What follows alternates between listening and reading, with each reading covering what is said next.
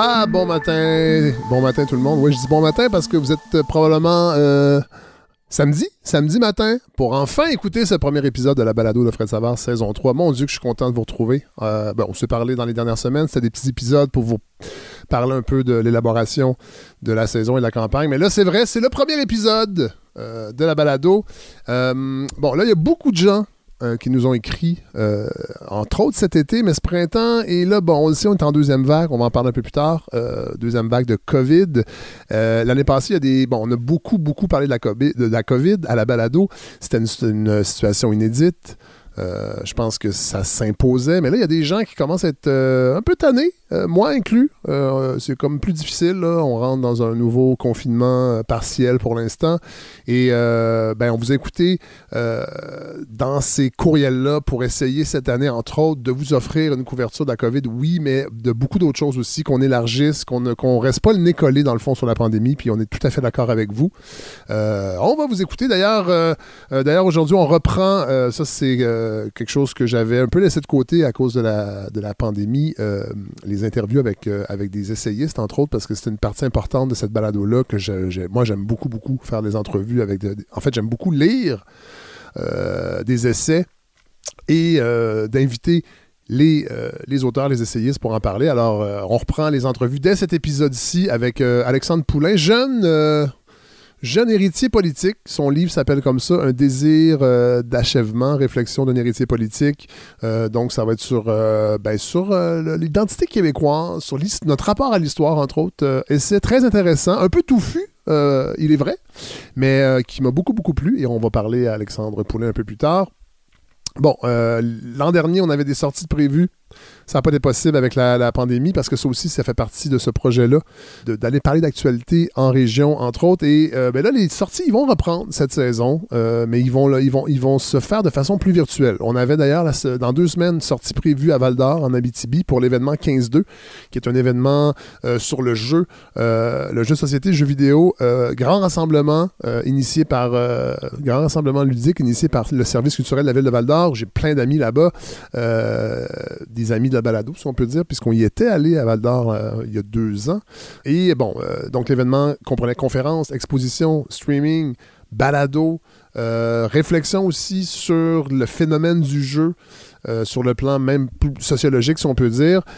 C'était prévu. On va le faire quand même. Je vais vous donner les détails. C'est dans deux semaines. Je vais vous donner les détails peut-être plus précisément la semaine prochaine. Mais on, sera là virtuellement avec eux. On va vous présenter cet épisode-là. J'ai bien hâte. On avait aussi... Bon, vous savez ce qui s'est passé, euh, cet, euh, cet événement terrible, la mort de Joyce Echaquan à l'hôpital de Joliette.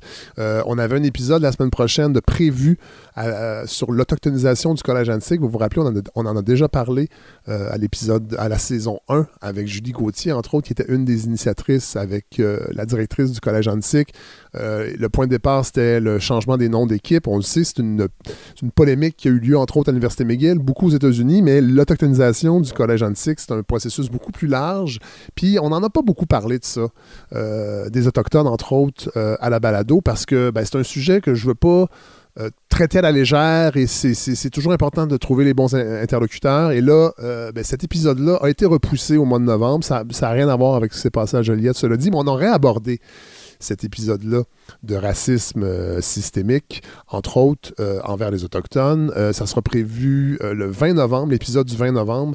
On va couvrir cet événement d'autochtonisation, cette réflexion aussi, parce que c'est vraiment une réflexion intéressante et c'est quand même dense comme, comme processus. Ça ne concerne pas juste les équipes sportives. Et d'ailleurs, je veux revenir sur cette, cette déclaration de François Legault cette semaine. système ou un réseau de la santé, un hôpital qui permet de subsister des actes comme ceux-ci, des propos comme ceux-ci, est-ce que ce n'est pas dans la définition du racisme systémique ou du racisme institutionnel? Écoutez, moi, je pense qu'il y a du racisme au Québec. Euh, il faut euh, combattre euh, ce racisme. L'infirmière, ce qu'elle a dit, c'est totalement inacceptable et c'est raciste et elle a été congédiée. Maintenant, de penser toutes les infirmières ou que tout le système de la santé euh, aurait eu cette réaction-là, tout le monde va dire, ben non, Ah mon Dieu, mon Dieu que ça me... Je trouve ça lourd, je trouve ça lourd de la part de François Legault qui se vante d'être un gros lecteur. Euh, il publie souvent sur euh, Twitter, entre autres, ses lectures. je dis pas que c'est pas un vrai lecteur, là, mais en même temps, je sais que ça c'est une carte qu'il veut mettre de l'avant beaucoup. Il aime la culture, il veut, veut la promouvoir. mais je trouve que pour quelqu'un qui lit beaucoup, ça serait peut-être intéressant qu'il s'arrête se, et prenne le temps de lire sur le racisme systémique et non pas le racisme systématique parce que j'ai l'impression qu'on est encore un peu collectivement adolescent par rapport à cette notion-là. Puis François Legault véhicule cette, idée-là que le racisme systémique, ça veut dire que tout le monde est raciste. C'est pas ça, puis on le sait que c'est pas ça. Puis là, je sais qu'il y a des gens qui remettent en cause cette notion même de racisme systémique. Mais là, avec ce qui s'est passé à l'hôpital de Joliette, et bien des intervenants l'ont dit, on était chanceux, on l'a eu la vidéo parce que probablement que ces événements-là se passent très, très souvent. Euh, et euh, on n'en a pas conscience, évidemment, parce que c'est pas filmé. Euh, donc, il y a sûrement une réflexion à avoir, je pense, de François Legault plus profonde. Et je dis pas qu'il est mal intentionné, mais je comprends qu'il y a une carte politique derrière ça aussi, parce qu'il y a beaucoup de Québécois francophones qui ont de la difficulté avec cette notion-là. Mais mon Dieu, que j'en peux plus d'entendre tout le temps, quand aussitôt qu'on parle de racisme systémique, qui se braque. Non, non, non, on n'est pas raciste. Tous les Québécois ne sont pas racistes. Oui, c'est pas ça, le racisme systémique. Bon, on, aura l'occasion d'en revenir avec cet épisode-là que je vous parlais, qui, aura lieu le 20 novembre. Et on enverra peut-être euh, des petits extraits à François Legault, humblement, pour qu'il euh, assimile cette notion qui pourrait faire avancer euh, la société du Québec à, à ce niveau-là. D'ailleurs, là, je lance une idée comme ça qui est un peu loufoque. Si jamais c'était si vrai qu'il n'y avait pas de racisme systémique et que dans le fond, ce qui est arrivé à Mme euh, n'a rien à voir avec le fait qu'elle soit autochtone. Peut-être qu'on pourrait se servir de, ce qu'on entend sur la vidéo pour faire des publicités chocs. Euh, on est en deuxième vague. Le gouvernement nous rappelle que le système de santé sur le bord d'imploser parce que la deuxième vague impose une grande pression, ben peut-être envoyer, euh, faire une publicité sociétale pour, euh, pour nous inciter à ne pas tomber malade, pour ne pas tomber sur ce type d'infirmière-là. Puisqu'il n'y a pas de racisme systémique, on pourrait tous donc en être victimes de ces propos-là. Et je sais très bien que ce pas toutes les infirmières qui sont comme ça. Ne m'écrivez pas. Mais j'ai bien hâte qu'on avance un peu collectivement par rapport à ça. Bon, je vous l'avais dit, on est en deuxième zone. Montréal est en zone rouge. Euh, pour l'instant, il y en a plusieurs autres. on ne va pas tout décortiquer. Euh, de ce qui se passe. Sauf que il y a quelque chose qui m'a fatigué cette semaine, entre autres, avec le docteur Arruda. Euh, c'est cette conférence qu'il devait donner mardi le 6 octobre dans un, en fait, une activité de réseautage d'affaires qui euh, avait invité docteur Arruda et on, les, gens, les gens membres de ce réseau d'affaires pouvaient poser des questions pendant 90 minutes au docteur Arruda. C'est organisé par le groupe Réseau qui vend des forfaits annuels entre 250 et 2500 dollars. Donc, c'est des forfaits pour avoir accès à des activités de réseautage avec des conférenciers tout au long de l'année. Et Dr Arruda avait accepté euh, de donner une conférence. Et là, il y a Patrick Derry. C'est un analyste de la chose publique. Il se présente un peu comme ça sur Twitter, entre autres, mais qui est très, très actif depuis la pandémie, à décortiquer les chiffres, à offrir des tableaux. On l'entend parfois au 98.5 à l'émission de Patrick Lagacé. C'est lui qui m'a, qui, en fait, qui sur Twitter a, publié cette information-là. Euh, et finalement, bon, il y a eu plusieurs étapes. Euh, euh, on a annoncé que la conférence allait être gratuite finalement, euh, qu'on n'allait pas demander de s'abonner à ces forfaits-là pour entendre le docteur Arruda. Et là, finalement, ce matin, vendredi, j'enregistre cette, introduction vendredi, ben, on a appris que la, conférence avait été annulée. Et là, j'ai fait un post Facebook là-dessus. Il y a des gens qui m'ont accusé, évidemment, les cheerleaders du docteur Arruda, d'être de, mauvaise foi. L'idée n'est pas de, critiquer le fait que le docteur Arruda participe à une activité rémunérée, parce que je ne sais pas si c'était du bénévolat mais en tout cas, on devait payer un forfait. C'est l'idée qu'on est en deuxième, euh, en deuxième vague. Euh, c'est l'idée que euh, la situation est critique. Le gouvernement nous le dit. On a fermé des pans complets d'économie, dont la culture. Puis là, je sais qu'aujourd'hui, il y a eu des annonces pour, euh, entre autres, le gouvernement s'engage à euh, rembourser 75% des billets de spectacle qui étaient prévus pour des spectacles qui seront annulés à partir d'octobre jusqu'au mois, c'est les six prochains mois. Bon, euh, il y a des choses qui ont été faites, effectivement, mais depuis le début de cette pandémie-là, on a fermé beaucoup de secteurs de l'économie. je ne veux pas remettre ça en cause, je veux pas...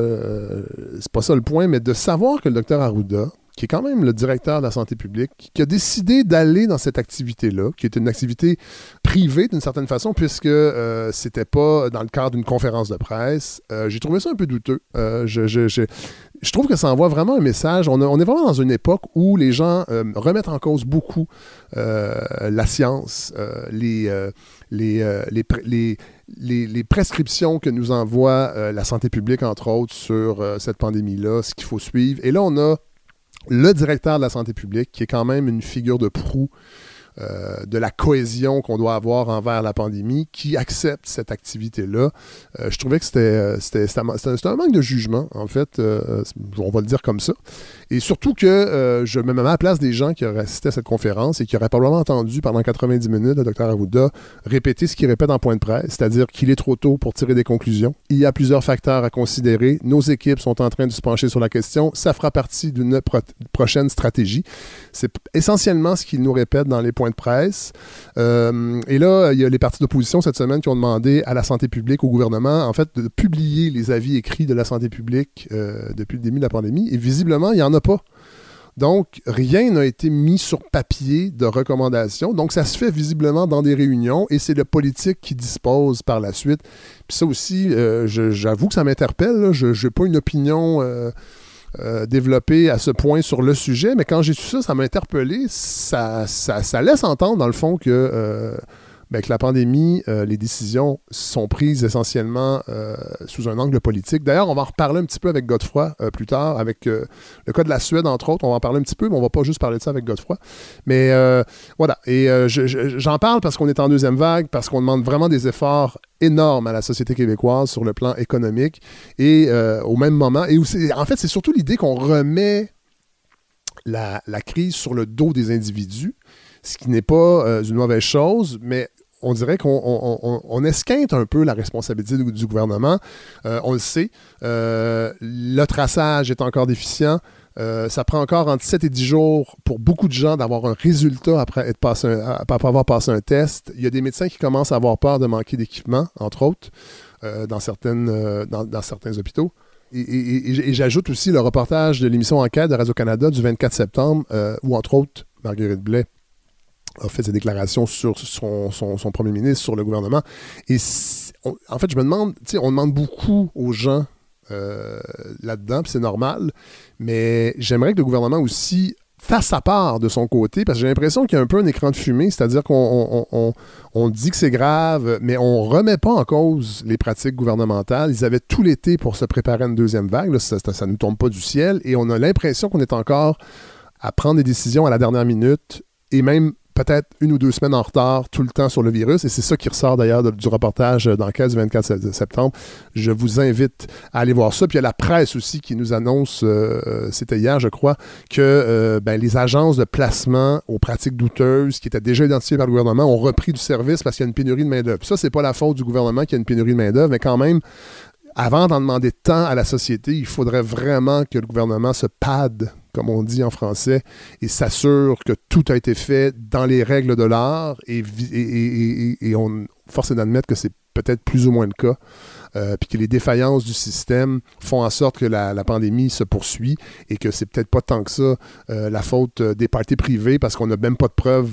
Euh, on n'a pas d'écrit, on n'a pas d'études de, de, de la santé publique qui prouvent hors de tout doute que c'est effectivement les parties privées qui ont causé ce début de deuxième vague, c'est probablement aussi la rentrée scolaire. Puis encore une fois, le docteur Arruda qui nous répète que le masque en classe, on ne sait pas trop, on va se pencher là-dessus. Puis, puis je dis pas que c'est une solution magique, mais rappelez-vous les hésitations qu'il y a eu au printemps dernier sur le port du masque qui devait être une, faire partie d'une étiquette respiratoire. Euh, je comprends qu'on ne sait pas tout de cette pandémie-là et la science doit faire ses devoirs avant d'avancer des idées, mais de, de demander à des, des, étudiants dans toutes les écoles du Québec de porter le masque, je suis pas certain que c'est à ce point discriminatoire qu'il faut attendre et que ça, ça va empêcher les élèves d'apprendre et d'être bien à l'école si en sortant de l'école, en ne portant pas le masque, ils répandent le virus de la COVID dans la société. En tout cas, c'est des questions euh, qui se posent. Évidemment, je vais fouiller ça aussi. On va essayer de trouver les bonnes personnes pour en parler. Euh, je sais que quand je parle de la, COVID en général, il y a des médecins, des infirmières qui nous écrivent qui nous livrent des informations. Que je, vous invite à le faire, à continuer de nourrir en fait cette balado-là pour qu'on puisse euh, comprendre vraiment, euh, en plus de ce que le- le- le- les, les médias nous offrent, évidemment, et le gouvernement en point de presse, mais ça nous permet d'aller un petit peu plus loin. Il faut qu'on parle de Radio X, parce que cette semaine est arrivé quelque chose d'assez rigolo. Euh, en fait, moi, je fais jamais ça. Je n'écoute pas Radio X. Euh, avec Olivier Niquet, à l'époque, à la soirée, euh, lui, c'était son, son créneau et j'arrêtais pas de dire comment tu fais pour écouter tant de, ra- de- de Radio X euh, toute la semaine et garder le moral. Mais là, bon, on a, on a appris en début de semaine que la Ville de Québec allait boycotter, euh, en fait, n'allait plus acheter de publicité à Radio X. Évidemment, ça a été le tollé à Radio X. On parle de censure, on parle de liberté d'expression, que ce serait une valeur supposément importante dans, cette, dans cette radio privée. Il y a eu un mouvement par la suite. Hydro-Québec, Desjardins a retiré ses publicités, plusieurs autres publicitaires également. Moi, je trouve ça, euh, je, vous le dis, je trouve ça un peu hypocrite de ces organisations-là parce que oui, là, on le sait qu'on est en, crise euh, grave de santé publique et qu'il fallait agir, possiblement parce qu'à Radio X, évidemment, la liberté d'expression, ça implique d'inviter des complotistes, euh, d'inviter des gens qui ne croient pas qu'il y, a une- pandémie. Je pense que c'est sain de se poser des questions, mais il y a une, limite quand même. Je pense, je pense pas qu'on peut. euh, je pense pas qu'on peut dire qu'il n'y a pas de pandémie du tout. Euh, je suis désolé si des complétistes nous écoutent. Je sais qu'il n'y en a pas beaucoup. On a fait le petite épuration l'an dernier. Euh, Il y en a qui se sont essayés, mais quand même, avant ça, Radio X aussi avait des propos parfois violents envers certaines personnes. Puis on se rappelle, Dominique Payette était venu nous en parler d'ailleurs à la saison 1 euh, avec son livre. Euh, les brutes et la punaise, si, si, je me- si ma mémoire est bonne sur le titre, euh, ils, avancent des idées. euh, Le, climato-sceptisme est, est partout dans, dans- dans les interventions de cette radio-là. Puis on le sait, c'est à Québec qu'il y a le plus de climato-sceptiques. Donc peut-être que cette réserve, ce fameux libre marché de la publicité, euh, parce que le libre marché aussi, c'est une valeur bien importante pour les gens de Radio X. euh, euh, pe- peut-être que ça fait son œuvre présentement, puis c'est une maudite bonne affaire. Et je veux vous faire entendre une pub, parce que je allé écouter un petit peu la Radio X cette semaine, puis c'est très drôle parce que là, soudainement, là, ils prennent conscience qu'il y a une pandémie. Radio X. On a les meilleurs auditeurs. Je le mets mon masque puis je me lave les mains. Radio X. On le sait que vous respectez les règles. Je porte le masque, je me lave les mains quand je rentre au magasin. Dites-le sur notre boîte vocale. 670-9030. Je suis une préposée aux bénéficiaires. J'ai un masque, une visière, bientôt je vais être obligée de porter une jaquette. Radio X a toujours prêché pour suivre les consignes gouvernementales. 670-9030. Fait que je les respecte puis je respecte les autres. Radio Ah, X. ah, mon Dieu, que c'est bien fait. Soudainement, il y a un boycott et là, il y a des pubs pour nous dire que les auditeurs de Radio X euh, euh, portent le masque, font attention, ne mettent pas en doute la pandémie, puis qu'à X, on est des alliés de la, de la science et de la santé publique. C'est quand même assez drôle. Sauf que, visiblement, euh, bon, là, euh, il faut qu'ils se revirent de parce que le boycott est là, puis les revenus sont en train de partir. Mais visiblement, les auditeurs n'ont pas trop, n'ont pas trop changé, puis ils, ils ont été obligés, ils ont été obligés de faire cette pub également. Radio X pour le support incroyable des derniers jours. Ça nous va droit au cœur. Mais quand ça brasse, certains deviennent émotifs. Nous invitons quiconque, auditeur ou pas, à ne jamais verser dans les messages haineux sur les médias sociaux. Lorsque quelqu'un reçoit des messages de la sorte, des menaces, de porter plainte à la police est effectivement la bonne chose à faire. Débattons dans le respect et nous avancerons. Réglons la pandémie. Soutenons l'économie locale. Nous sommes avec vous. Choix. Nous sommes Radio X. Ah ben j'ai rigolé un petit peu parce que bon, euh, visiblement il y a des auditeurs de choix ou pas parce que dans la pub on dit ben, si vous êtes un auditeur ou autre, mais oui on le sait en fait euh, le maire Labombe a reçu des menaces de mort. Euh, Il y, a une personne qui a été arrêtée à Québec, un homme de 41 ans, mais bon, ça me faisait un petit peu rire de- d'entendre. Merci, merci pour votre support, mais s'il vous plaît, ne soyez pas, ne soyez pas, ne, ne faites pas de menaces aux gens. Alors, voilà, donc ça me faisait un petit peu rire. Et aussi, euh, je ne sais pas si vous avez remarqué, euh, la voix qu'on entend, euh, j'avais pas allumé ça. Je vais, vous, je vais vous remettre une petite pub. Gravel dans le retour. Gravel dans le retour. C'est James Hyndman qui fait la voix officielle de Radio X et ça m'a, étonné. Euh, ça m'a fait penser à son personnage dans Eldorado. D'ailleurs, j'ai cherché un extrait euh, du film, euh, un extrait numérique que j'ai jamais trouvé parce qu'évidemment, c'est un film québécois des années 90, donc il n'existe plus sur les plateformes. On peut même pas l'acheter. Mais ça m'a étonné de savoir que James Hyndman avait. je pense pas que les gens qui font des voix doivent absolument supporter les produits qu'ils vendent. Euh, il faut bien vivre, mais quand même, euh, moi, si je faisais de la voix, je suis pas sûr que j'aurais accepté euh, de devenir la voix de Radio X. Mais bon, c'est très personnel. Je voulais le mentionner. Je ne veux absolument pas accuser James Hyman de quoi que ce soit. Je pense pas qu'il nous écoute, mais s'il nous écoute, ben, ce serait peut-être le. ça serait peut-être le fun qu'ils nous disent euh, s'ils trouvent ça cool que sa voix euh, soit entremêlée de chroniques euh, climato-sceptiques et de chroniques de Ken Pereira à l'effet qu'il y aurait des bases nazies sur la Lune. Et je termine. Je termine avec. euh, ben, cette semaine, c'est la commémoration de la crise d'octobre. Euh, et euh, ben, il y a un journaliste qui a posé cette question à Justin Trudeau. Mon suivi porte sur la crise d'octobre, dont c'est le 50e anniversaire. Plusieurs réclament des excuses officielles de votre gouvernement pour les nombreuses arrestations sommaires qui ont été effectuées. Est-ce que vous comptez présenter des excuses officielles? C'est certain que les événements d'octobre 1970 ont été très difficiles pour bien des Québécois.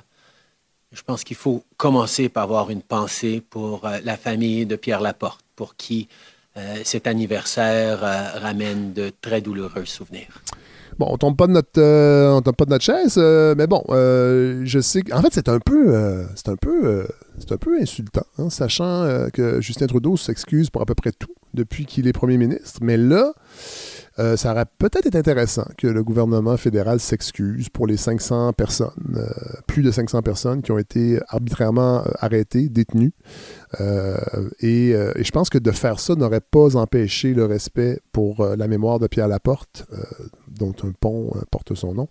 Et je pense que ça, un, un aurait pas empêché l'autre. Mais bon, on le sait qu'au Canada, parfois, il y a plusieurs nations qui sont... euh, en fait, le multiculturalisme permet d'inclure toutes sortes de nations, mais pas vraiment la nation euh, québécoise. Six nations il y a. D'ailleurs, ça me ramène à mon invité d'aujourd'hui, parce que ça va être un peu ça qu'on va parler aussi, ce concept de nation euh, culturelle et politique du Québec au sein de ce formidable pays qu'est le Canada. Mais Justin Trudeau ne nous offre pas d'excuses, et nous non plus, nous n'avons pas d'excuses pour ne pas aller rejoindre immédiatement la première chronique de la saison 3 d'Hélène Faradji. Bon, alors voilà, on commence l'épisode 3. En fait, euh, Hélène, vous êtes notre première chroniqueuse cette saison. Ah Quand- ouais, carrément. Ouais, oui, quand- là, là, pression, pression, pression. Comment ça va? Ah, ça va super bien. Et vous? Ben, ça va très, très... Oui, on va continuer à se voir. Vous voyez, j'ai eu euh, des, des, des- des réflexions cet été envers moi-même. Je me couchais le soir, je me disais, bon, là, à l'automne, donc on se vous voit, on se tutoie. Ça va dépendre. Fait que, Alors, euh, qu'est-ce qu'on fait? Ben, on se vous voit. Ok, c'est bon. Parfait. bon, et là aussi, cette année, euh, on s'est dit que oui, à la COVID, on le sait, tout ça. D'ailleurs, il y aura des, des- des suggestions que vous allez nous faire sur le- le- la page Facebook. euh, des, Absolument. des suggestions quotidiennes de films. Ouais, je me suis dit, un film par jour, ça éloigne le médecin pour toujours. En tout cas, on peut essayer d'y croire. Oui. Ça va peut-être nous aider à passer à travers. Il faudrait que ce soit le, le docteur Arruda, en fait, qu'on éloigne. euh, Oh. une fois par jour. non, mais Bon, on en reparlera. Mais, Oh, voilà. euh, mais, euh, mais on va pas essayer. Puis il y a beaucoup de gens qui nous ont écrit. euh, L'année passée, la COVID prenait beaucoup de place dans nos vies et dans la balado. Fait que là, on va vraiment euh, faire, euh, euh, faire en sorte de, de- de sortir. Évidemment, la- l'actualité, des fois, même culturelle, on Ben oui. n'aura pas le choix. Mais je pense qu'il faut élargir puis offrir, en fait, que la balado soit un baume sur cette. Un baume, on va essayer d'être réconfortant. Voilà. Ouais, on va essayer. Ben, ceci dit, on est quand même obligé d'en parler Oui. un petit peu parce que ben, vous, comme moi, comme tous ceux qui sont de près ou de loin associés au secteur culturel, ben, on s'est quand même pris un espèce de, de 38 tonnes dans la face Oui. en début de semaine. Tout à fait. Euh, on- on se sent un peu comme dans les films catastrophes. Oui. C'est-à-dire que les scientifiques et notre God à nous nous l'avaient dit depuis longtemps, puis on n'a rien écouté. Et là, maintenant que la catastrophe est sous notre nez, ben, c'est trop tard. hein. Ouais, ouais, Voilà. effectivement. Mais euh, pour votre chronique, première chronique Ouais. cette saison, on sort un peu, on va, on va ailleurs, on va dans une controverse qui a occupé, euh, la, je pense, en France, qui s'est sorti en premier?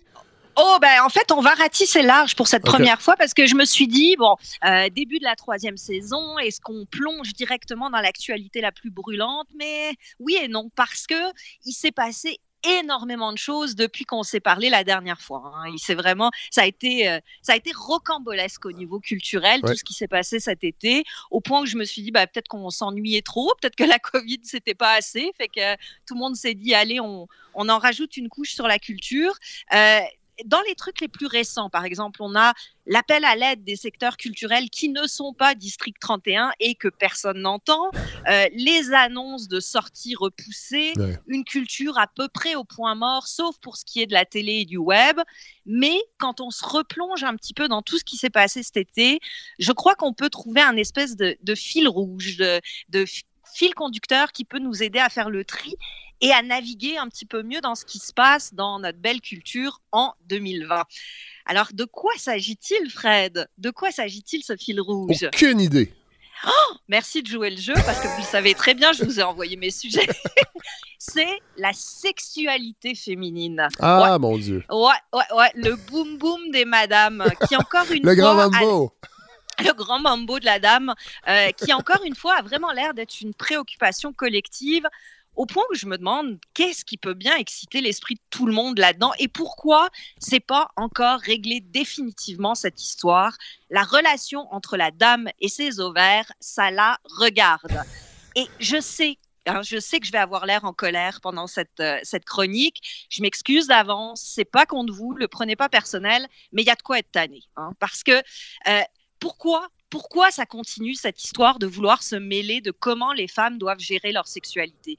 Et pourquoi, surtout Fred, pourquoi, quand c'est la crise, c'est systématiquement les femmes qui s'en prennent plein la gueule? Euh, Peut-être parce que les dirigeants mondiaux peuvent plus rien contrôler d'autre, alors ils se rabattent sur les femmes parce que bah, les femmes sont souvent plus pauvres, plus seules ou simplement moins respectées et qu'elles vont rien dire. Ah ouais, on va rien dire. Hein. Regardez-nous aller.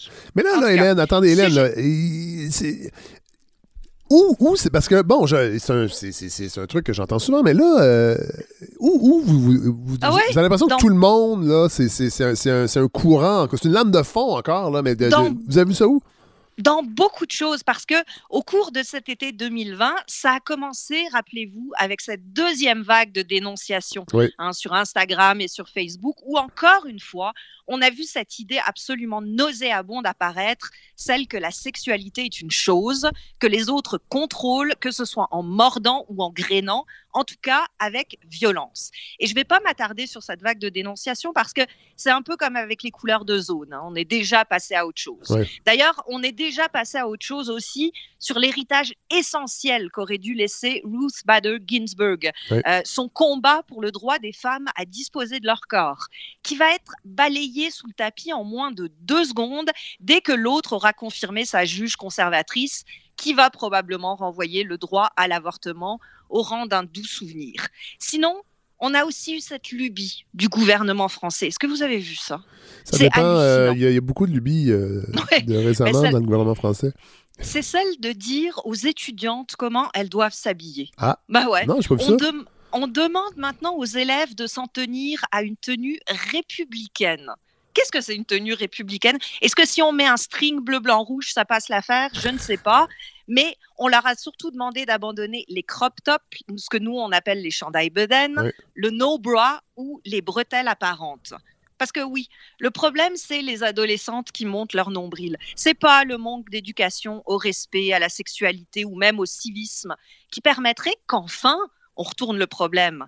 Parce que entre vous et moi, le problème, il n'est pas dans le nombril des filles, Fred. Il est dans le fait qu'on présume que pour un garçon, voir un nombril, c'est trop. Ça va forcément le retransformer en néandertal. C'est cette bonne vieille idée. Hein. Ben non, monsieur le juge, je l'ai violée, mais c'est pas ma faute. Elle portait une mini-jupe. Ouais. Et à tous ceux qui chialent en ce moment parce qu'ils pensent qu'un masque, c'est une atteinte à la liberté, ben, vous vous rendez même pas compte de tout ce qu'on passe comme vraie entrave à la liberté pendant que vous faites les clowns. Et ça, c'était juste le réel, parce que la fiction, la culture, elle aussi, elle a créé ces, ondes de choc au rayon sexualité. Et encore une fois, ça a été le corps des femmes qui a été l'objet de toutes les controverses. Et c'est super, hein, on, avance. Euh, je voudrais quand même rappeler à tout le monde que Molière lui-même se foutait de nous et de notre ridicule pu- pudibonderie en 1669, quand il écrivait dans Tartuffe Couvrez ce sein que je ne saurais voir, par de pareils objets les âmes sont blessées, et cela fait venir de coupables pensées. Ah, c'est lui, Ah, ça, couvrez Ouais, c'est lui. Ah. Eh ben 2020, 2020 rebelote. Rebelote, on n'a pas avancé depuis le XVIIe siècle. On est toujours coincé dans cette idée débile que sexualité et dame, c'est un oxymoron. Une dame, ça ne peut pas afficher sa sexualité. Elle ne peut pas se vautrer dans la bassesse de la chair. Sinon, ben, elle mérite tous les noms d'oiseaux qu'on va lui lancer.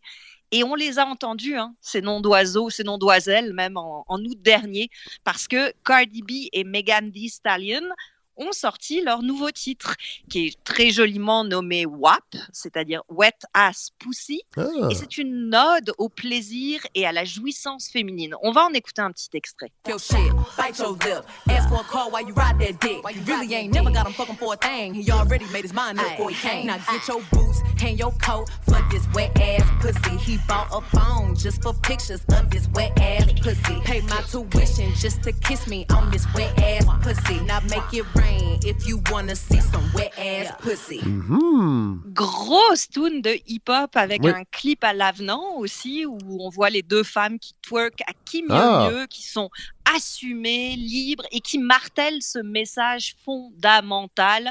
Plus il y a de lubrification, plus c'est facile pour tout le monde. Ah. Ben non. Non, non, non, euh, les messieurs ont quand même trouvé de quoi redire. Alors, je vous ai fait un petit medley de trucs que j'ai lus sur Twitter après l'apparition de ce clip. Exemple d'un monde où les enfants grandissent sans Dieu et sans figure paternelle. Ça me donne envie de me verser de l'eau bénite dans les oreilles. C'est dégoûtant, c'est dépravé. Ben oui. Et pourquoi pas euh, femme qui jouit, démocratie en danger aussi. Sérieusement, Fred, on veut, on veut bien que les filles aient une sexualité, mais si elles le rappent, si elles le mettent en scène, si elles en font l'objet d'un jeu chorégraphié, ultra sexué, ça en fait des salopes qui vont mener le monde vers la décadence? Ben non, juste non. Ce qui nous fait aller vers le bas, c'est pas l'expression joyeuse d'une jouissance qui est maîtrisée, c'est au contraire tout ce qui veut forcer la sexualité d'autrui à se taire ou à être l'objet d'un contrôle. Et Cardi B, c'était rien. C'était de la roupie de Sansonnet à côté de Mignonne. Vous avez entendu parler de ce film Ouais, ouais, tout à fait. Ben oui. Magnifique premier film J'étais de... sûr que vous alliez en parler. C'est pour ça que Ben oui. euh, j'ai j'ai dit, je vais attendre, j'ai hâte de voir ce qu'Hélène va en penser. Mais peut-être le remettre en contexte, évidemment. là. Alors, c'est un, un- le premier film d'une jeune réalisatrice franco-sénégalaise. Elle s'appelle Maïmouna Doucouré. Et cette jeune femme, elle a vu le monde lui tomber dessus depuis la sortie du film sur Netflix. Alors, d'abord, ça a été un problème de promotion. Netflix avait décidé de faire produire une affiche pour promouvoir le film où on voyait des gamines de 11 ans, qui sont les, les héroïnes du film, en tenue de danse suggestive, dans des poses tout aussi suggestives. C'était d'une idiotie absolument complète, parce que Netflix a pris une image complètement hors de son contexte pour vendre. Ben oui, évidemment. Pourquoi Ben oui, le cul, ça fait vendre, évidemment, ça choque. Évidemment, ils se sont rétractés depuis. Il y a eu quand même une levée de bouclier contre cette affiche.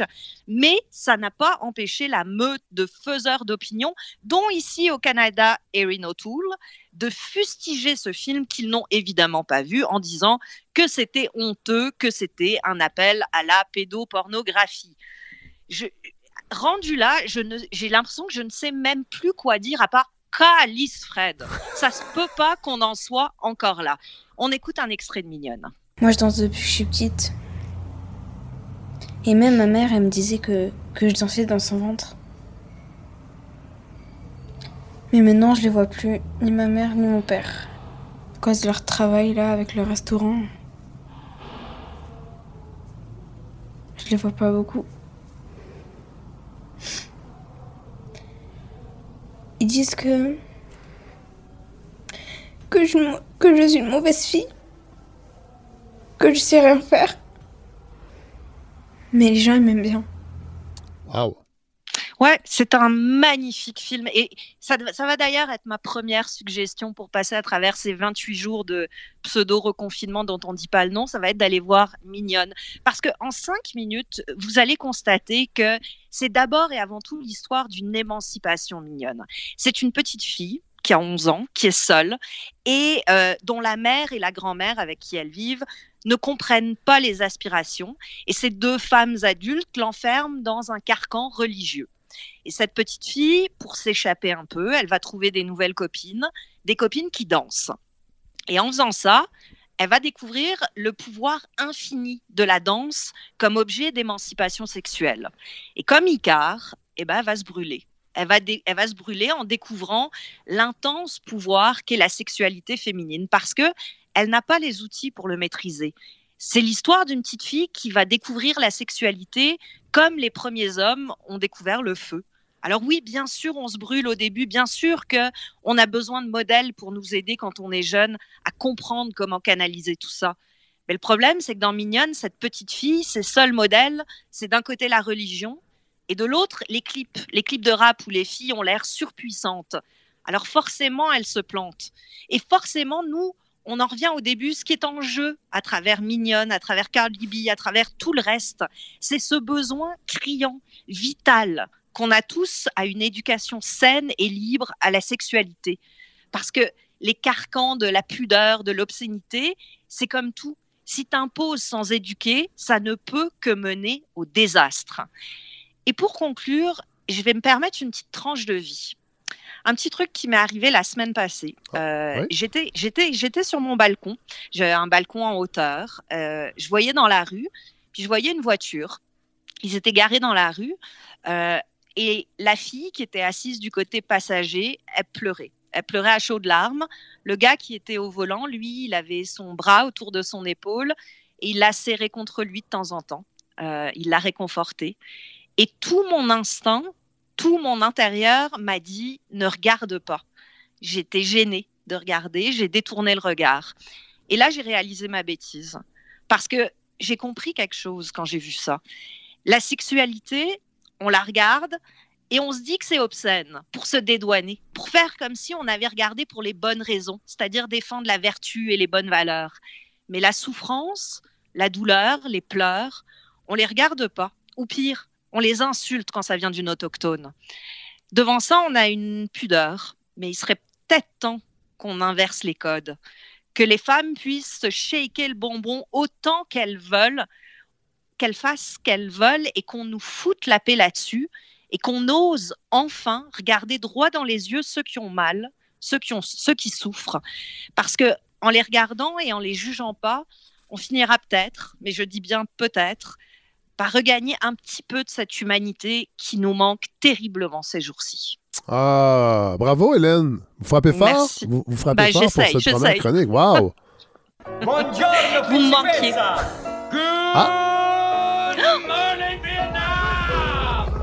Oh, oh, oh. Go ahead. Make my day. Ah, ça, ça, ça, ça, on l'aime, ce petit jingle-là. C'était, oui, on c'est- l'aime. c'était notre segment euh, discussion cinéma qui n'aura pas lieu cette semaine. Oh!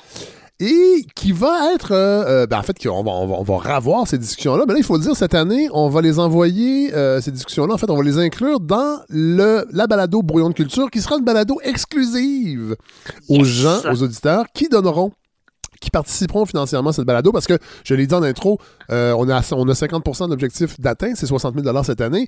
Et euh, au lieu d'y aller avec des contreparties comme on faisait euh, Mhm. la- les deux premières saisons, je trouvais ça un peu lourd et aussi, on va se le dire, il fallait payer des taxes TPS, TVQ Oui. sur les contreparties. Bon.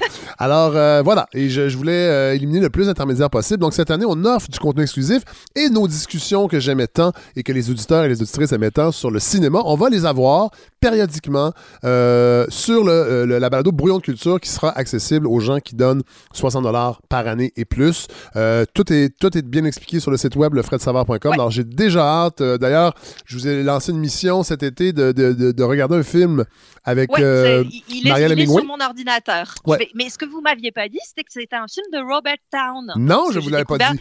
Ben non, vous me l'aviez pas dit. Puis lui, c'est le scénariste de Chinatown. C'est donc un, un- un très Ah! Mon grand Dieu. homme, en tout cas un très grand scénariste. J'ai très hâte qu'on en parle. reste, reste à voir si c'est un bon cinéaste. Ouais, mais je pense que vous allez aimer le film. En tout cas, on va en parler bientôt. Ça risque d'être disponible dans deux semaines, ce brouillon de culture qu'on offre Yes. aux auditeurs. Mais avant de vous quitter, euh, vous avez parlé de Cardi B tantôt, on a entendu un extrait. Et bon, euh, on a l'impression qu'il y a un sentiment de nouveauté là-dedans. Une femme, une jeune femme qui chante euh, les vertus de la lubrification et d'une sexualité épanouie. Mais je vous Mhm. ramène à une époque, euh, 1995-96. Il y avait cette chanson également, on va se quitter avec ça, qui disait à peu près la même chose, mais peut-être de façon si c'est possible, avec Cardi B, un petit peu moins subtil.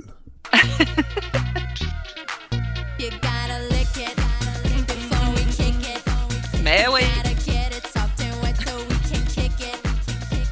Alors voilà, même dans les Ben années oui. 90, il fallait licher pour avoir. euh, Évidemment, il faut, il faut toujours licher un peu. hein. Ça va être notre conclusion. Alors, euh, ben, je vous laisse. euh, je vous laisse. La responsabilité de ces derniers mots, d'accord. voilà, alors bonne semaine, Hélène. Merci. On se retrouve la semaine prochaine. Bye.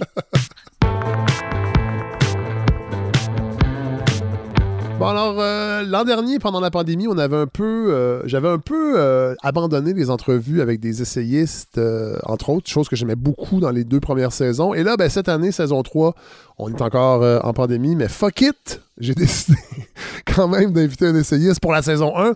Alors, euh, Alexandre Poulain, bon, bonjour. Bonjour Fred Savard, comment ça va? Ça va très bien. Donc, euh, vous avez fait, vous avez publié, euh, là, je, je- c'est en 2020, hein? oui, c'est ça, aux éditions euh, Boréal, Un désir d'achèvement, réflexion d'un héritier politique, livre que j'ai beaucoup aimé.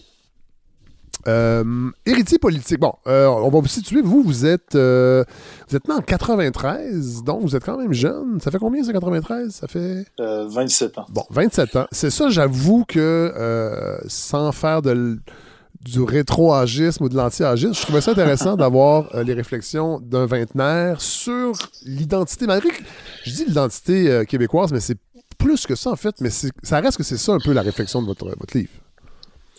C'est certain que ça tourne euh, autour de l'identité québécoise, mais quand on pense l'identité québécoise, il faut la penser dans une histoire, l'histoire récente, l'histoire plus longue aussi euh, euh, de français. Donc, je peux- donc, on peut dire que c'est un livre qui porte sur l'identité québécoise, mais plus largement aussi sur des dynamiques euh, historiques euh, de notre société.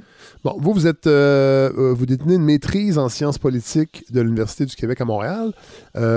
Donc, vous n'êtes pas professeur, vous êtes vraiment essayiste. Puis ça aussi, je trouvais ça intéressant. C'est votre premier livre, cela dit? C'est mon premier livre. Voilà. Euh, vous commencez dans le prologue, entre autres, avec une phrase que j'ai bien aimée parce que moi, je ne l'aurais pas formulée comme ça, mais moi, j'ai déjà dit souvent que le, le seul projet collectif qu'on avait depuis quelques années, c'était des baisses d'impôts. Mais là, vous, vous dites c'est la santé. Puis dans le fond, vous avez probablement encore plus raison. C'est qu'effectivement, euh, c'est la santé, dans le fond. On n'a plus de, il n'y a plus de projet collectif au Québec. Ah, il n'y a plus de projet collectif depuis euh, 1995, euh, c'est certain.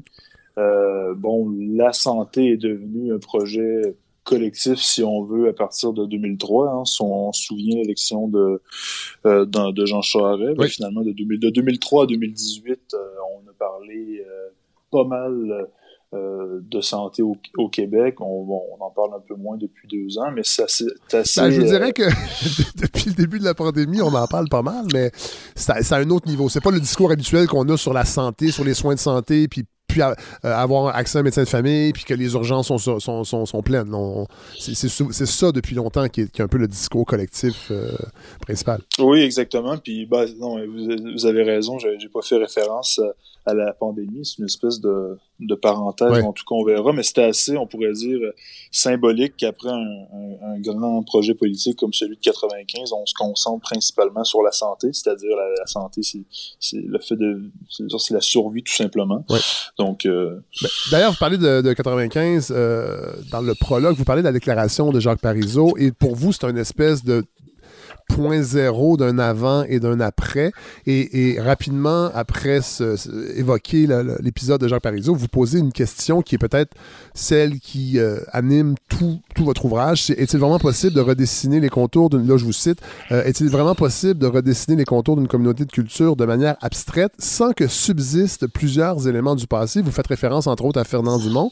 Euh, c'est drôle parce que ce matin, je pense, à, l'émission du matin de Radio-Canada, que j'entendais euh, Hugo Lavoie parler de la cassure avec la crise d'octobre, entre autres, la cassure du, du passé historique que les jeunes n'ont plus et que cette crise d'octobre-là est une espèce de. Est comme enfouie dans un magma.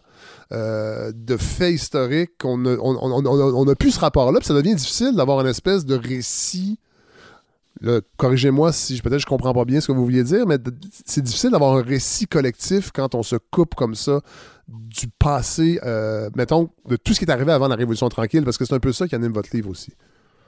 Oui, ben exactement. Ce que je dis, c'est que, bon, avant, la, la référence euh, fondatrice, euh, c'était celle, on pourrait dire, de, euh, de la France éternelle. Puis de- maintenant, notre, notre catégorie compensatrice, euh, euh, con- catégorie fond- fondation compensatrice, à mon avis, c'est la Révolution tranquille. Puis ce- celle-ci, elle s'est construite euh, en rejet euh, du passé, entre autres, là, même si le, le PQ naissant euh, prenait en charge l'héritage canadien euh, français quand Oui. même, mais c'est surtout depuis 1995.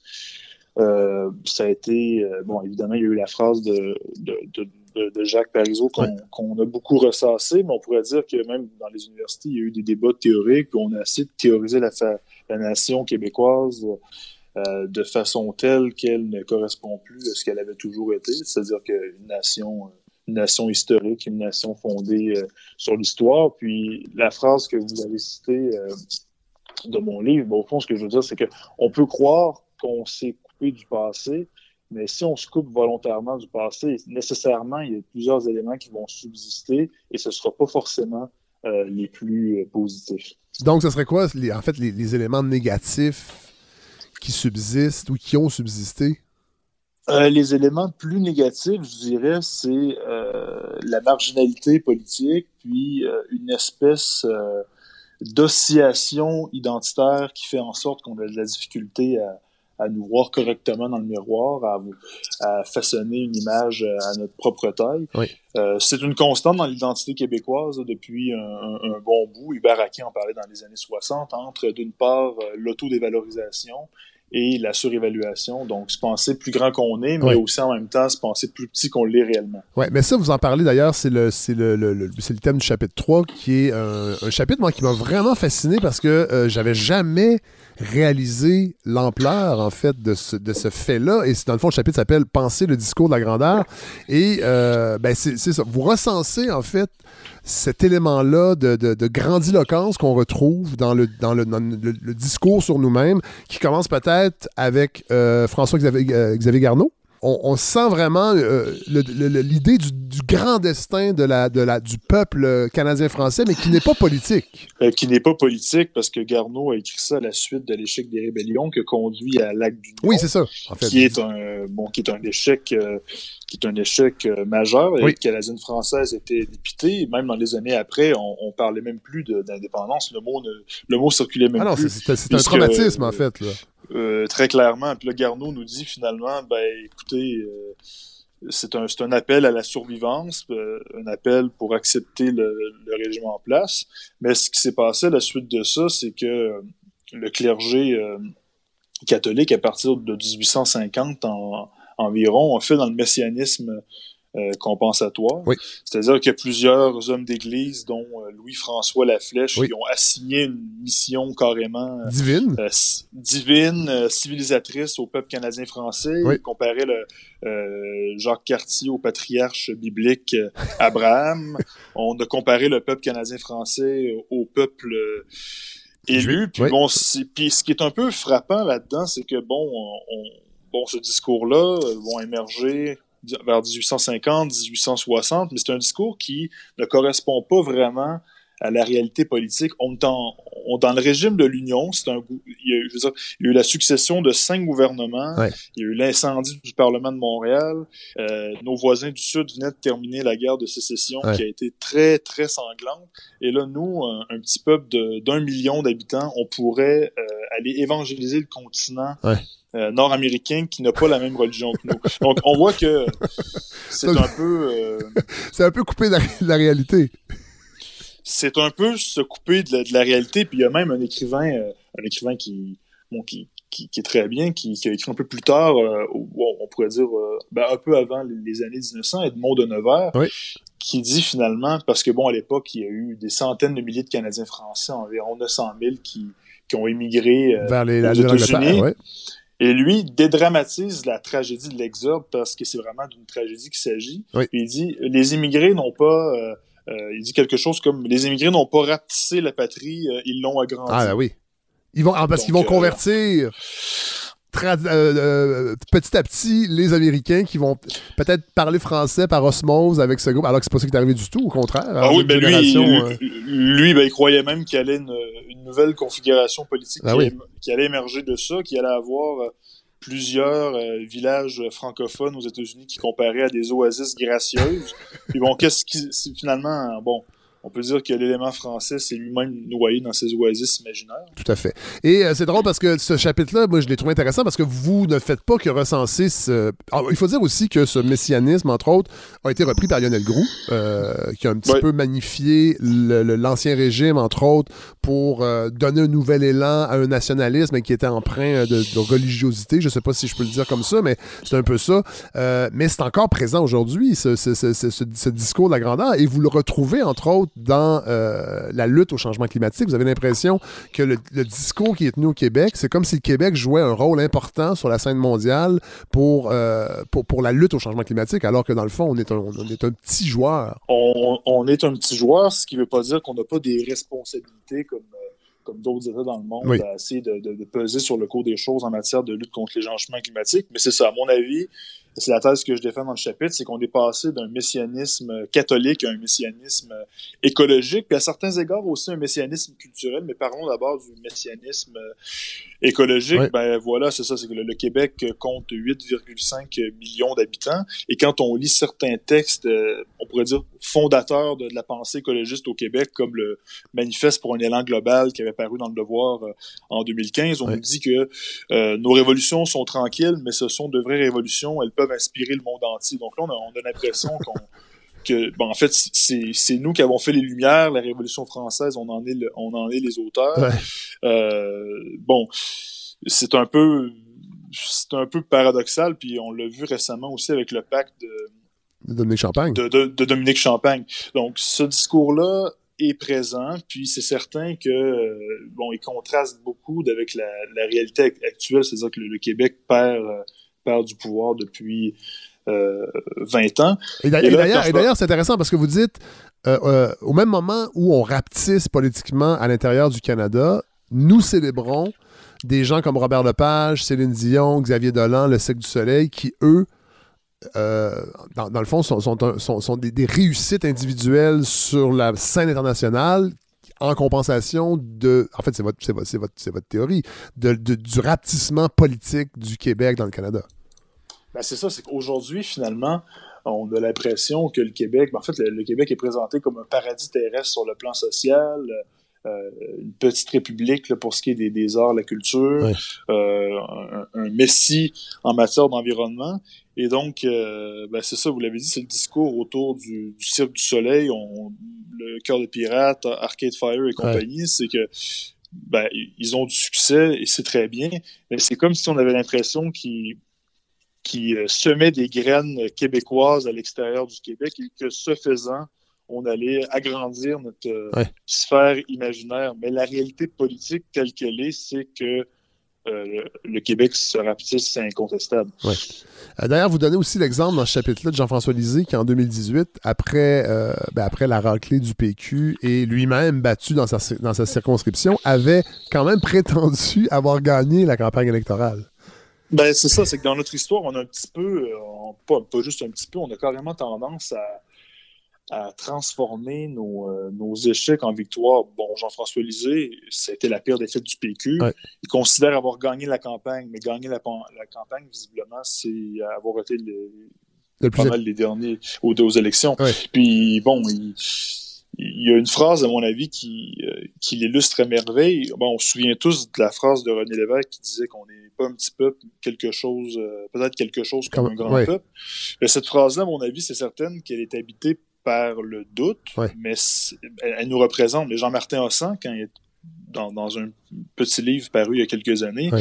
c'est il s'en est pris à cette phrase-là en disant ben, c'est une phrase qui est poétique, mais elle, elle nous définit mal parce qu'à plusieurs égards, on est euh, rien de moins qu'un géant. Ouais. Donc là, on se dit, bon, écoutez, euh, rien de moins qu'un géant. Est-ce que c'est le fait qu'on a été exclu de la Constitution en 82 et qu'on ait perdu deux référendums qui font de nous un géant? Ouais. Donc, je trouve, ça, je trouve ça particulier. Tout à fait. Et d'ailleurs, vous parlez de René Lévesque et vous rappelez aussi dans ce chapitre-là les propos de Félix Leclerc qui se retrouvent sur la tombe de René Lévesque à l'effet que René Lévesque ferait partie de la courte liste des libérateurs de peuple alors que l'échec euh, référendaire de 80, c'est, l'échec de René Lévesque. Donc, il n'a Là, en même temps, qu'est-ce que veut dire un, peuple libérateur de peuple? Est-ce que ça, est-ce que ça veut, veut dire nécessairement l'accession à l'indépendance du Québec? Je pense qu'on peut libérer. En fait, on peut pas nier l'héritage politique de René Lévesque, entre autres, pendant la Révolution tranquille, mais reste que vous, ça vous fait sourciller qu'une phrase comme ça se retrouve sur sa tombe? Oui, exactement. Mais c'est un, personnage politique que, j'admire beaucoup, comme plusieurs de nos concitoyens, mais en matière de libérateur de peuple, ben, c'est sûr que on peut, il y a plusieurs sens à ça, puis à bien des égards, c'est clair que c'est l'icône principale de la Révolution tranquille.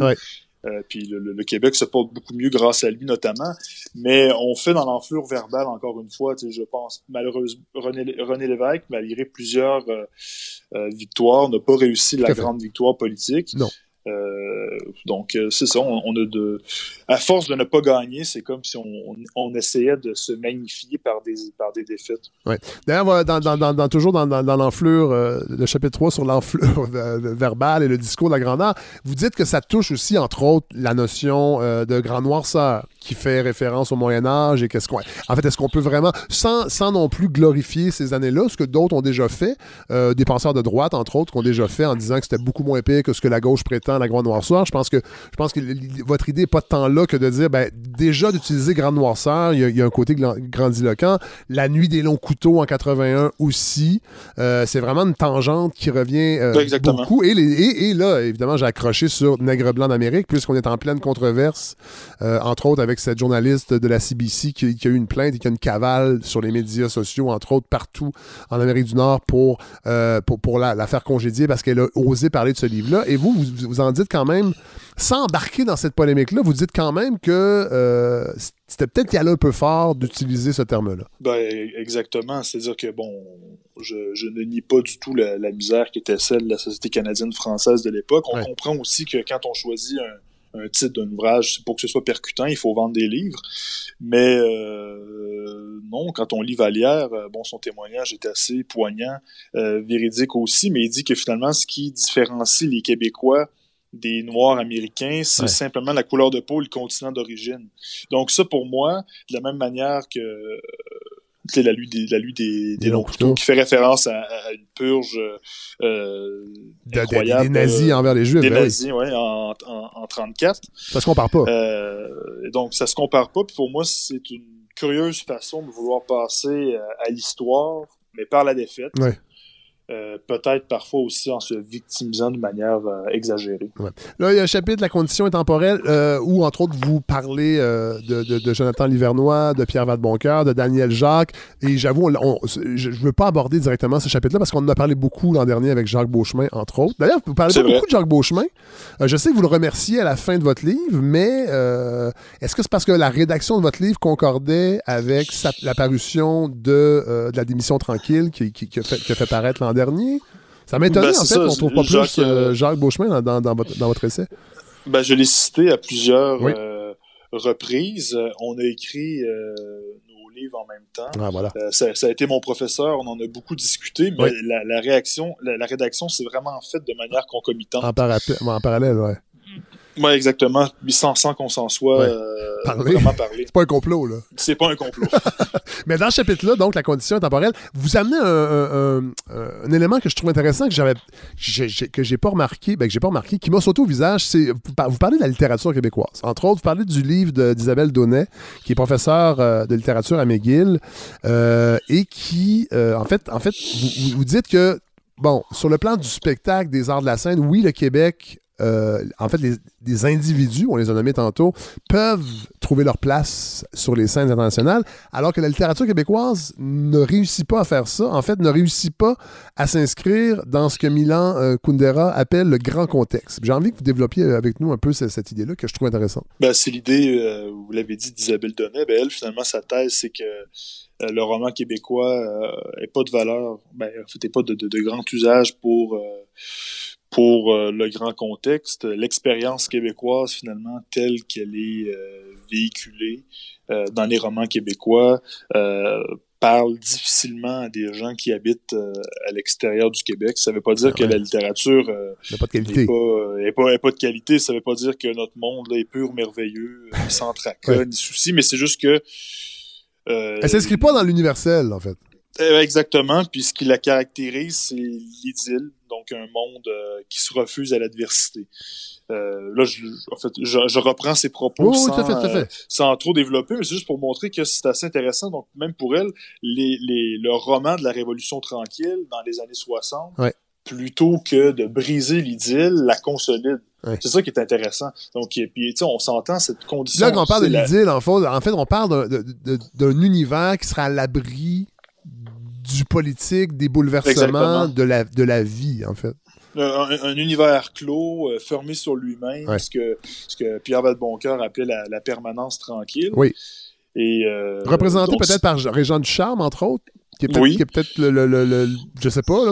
j'ai pas lu énormément de Régent Ducharme, mais de ce que j'ai lu, j'avais toujours cette impression-là, un peu d'être un peu dans un univers idyllique, effectivement, qui, qui, qui, qui est pas, pas idyllique dans le sens de parfait, mais qui, qui est- qui est comme à l'abri de la temporalité. Moi, j'ai pas beaucoup lu euh, Régent Duchamp non plus, mais on peut faire référence à Maria Chapdelaine. Oui. On peut faire référence à, à- à plusieurs romans, mais c'est cette intemporalité-là de la condition québécoise, finalement. Euh, en fait, c'est ça, c'est que notre imaginaire suggère qu'on n'est pas tout à fait dans l'histoire, mais dans les faits, euh, dans les faits, L'histoire a un euh, impact sur nous. L'histoire a un impact sur nous, euh, l'histoire avance et euh, bon, le temps presse. Dans ce chapitre-là aussi, il y a quelque chose qui m'a interpellé parce que moi, j'en ai parlé euh, sur d'autres tribunes, surtout euh, au niveau du cinéma, mais vous, vous, vous relatez que plusieurs classiques de la littérature québécoise sont absents des librairies. Donnez l'exemple du livre L'homme d'ici d'Ernest Gagnon, que je ne connaissais pas, euh, qui date de, de- de 1952. Puis c'est drôle parce que moi, je remarque le même, je fais le même constat avec les films québécois, entre autres des années 80, 90, qui sont introuvables sur les plateformes. On peut pas les acheter même. Ils n'ont pas été visiblement numérisés. Un film comme Pouvoir intime, que, sur lequel j'ai à cette année-là, j'ai même pas été capable de le trouver nulle part. C'est euh, un cinéaste, c'est Raphaël Ouellette qui me l'a envoyé, qui lui l'avait numérisé d'un autre cinéaste à partir d'un- VHS dans les années 80, à la fin des années 90. Et vous, vous parlez de la même chose avec le roman québécois, c'est-à-dire des auteurs qui pourraient être encore intéressants, mais qu'on ne retrouve plus. Comme s'il y avait une cassure encore, on le disait au début avec le passé. Mais là, on n'est même pas capable de trouver notre patrimoine, en fait, littéraire euh, dans les librairies. En fait, une Oui, partie, une certaine partie. Oui, une certaine partie. Bon, on, a, on a une tradition, euh, une tradition essayistique au Québec qui est Oui. assez forte, mais parfois, il faut vraiment se faire in- initier à certaines œuvres par, euh, par des cercles d'initiés. Oui. Euh, vous donnez le- l'exemple d'Ernest Gagnon. Je, je marchais à Québec, il y a, il y a une avenue Er- Ernest Gagnon à Hauteville. Je pensais que. Moi, je dis, bon, je vais aller. Est-ce que c'est de lui qu'il s'agit? Ah, mais non, il s'agissait de son homonyme. un bon, curé, connu- probablement? Euh, non, mais qui était connu pour, euh, pour ses chansons populaires du Canada. Ah. Donc là, je dis, bah, c'est vraiment. C'est- spécial. C'est- ouais. symptomatique, en fait. Euh, Ouais. de, no- de- de notre rapport, puis on pourrait parler du patrimoine bâti aussi, on a, on a vraiment un rapport euh, qui est pas qui est pas qui est pas sain avec, avec notre patrimoine, moi je trouve. Bon, chapitre 5, vraiment intéressant. Ça aussi, ça m'a sauté au visage. Euh, vous ramenez la figure d'Étienne Parent, que j'avais un peu, ben, je connaissais évidemment de nom, mais de son cheminement politique, et vous, et vous faites un parallèle avec François Legault, qui est vraiment saisissant. Ouais, Étienne Parent, c'est un, euh, c'est un journaliste du, euh, du 19e siècle qui était, qui était rédacteur en chef du journal euh, Le Canadien, Oui. qui était proche du Journal Parti important, patriote. euh, ouais, journal important, une parution libérale. Bon, il connaissait assez bien Louis-Joseph Papineau, et Oui. lui, avant, les, avant l'acte d'union, défendait une, une définition spirituelle de la nation, bon, disons, une, une dé- non, non, je, je me trompe, une définition euh, politique, pardon. Donc, à l'époque, on faisait ce qu'on appelle le, le jeu des libertés anglaises. On était à la chambre d'assemblée euh, du Bas-Canada et euh, bon, on, on- on était, on, était des, des sujets à Sa Majesté, puis on essayait de, de- de parler la langue euh, politique, si on veut, des, des, des anglophones. On jouait le jeu, en Et fait. On jouait le jeu on politique. jouait, on, on jouait le jeu, puis c'était c'était valable. Oui. Mais lui, en fait, bon, il est allé en prison euh, brièvement. Oui. Euh, il y a eu des problèmes de surdité. Et à la suite euh, de l'acte d'union, il est devenu conférencier. Et là, il a défendu une, une définition culturelle de la nation Oui. où la politique, finalement, était plus de plus d'aucun secours. En fait, la politique euh, est laissée aux Anglais. Exactement. Puis Puis- nous, on s'occupe, euh, on s'occupe de la culture, Oui. on s'occupe euh, la culture au sens anthropologique du terme, là, puis on s'occupe de l'économie au sens Oui. aussi. On, c'est la, on révolution de- c'est la révolution industrielle aussi qui, qui, Ouais, qui bat son on- plein.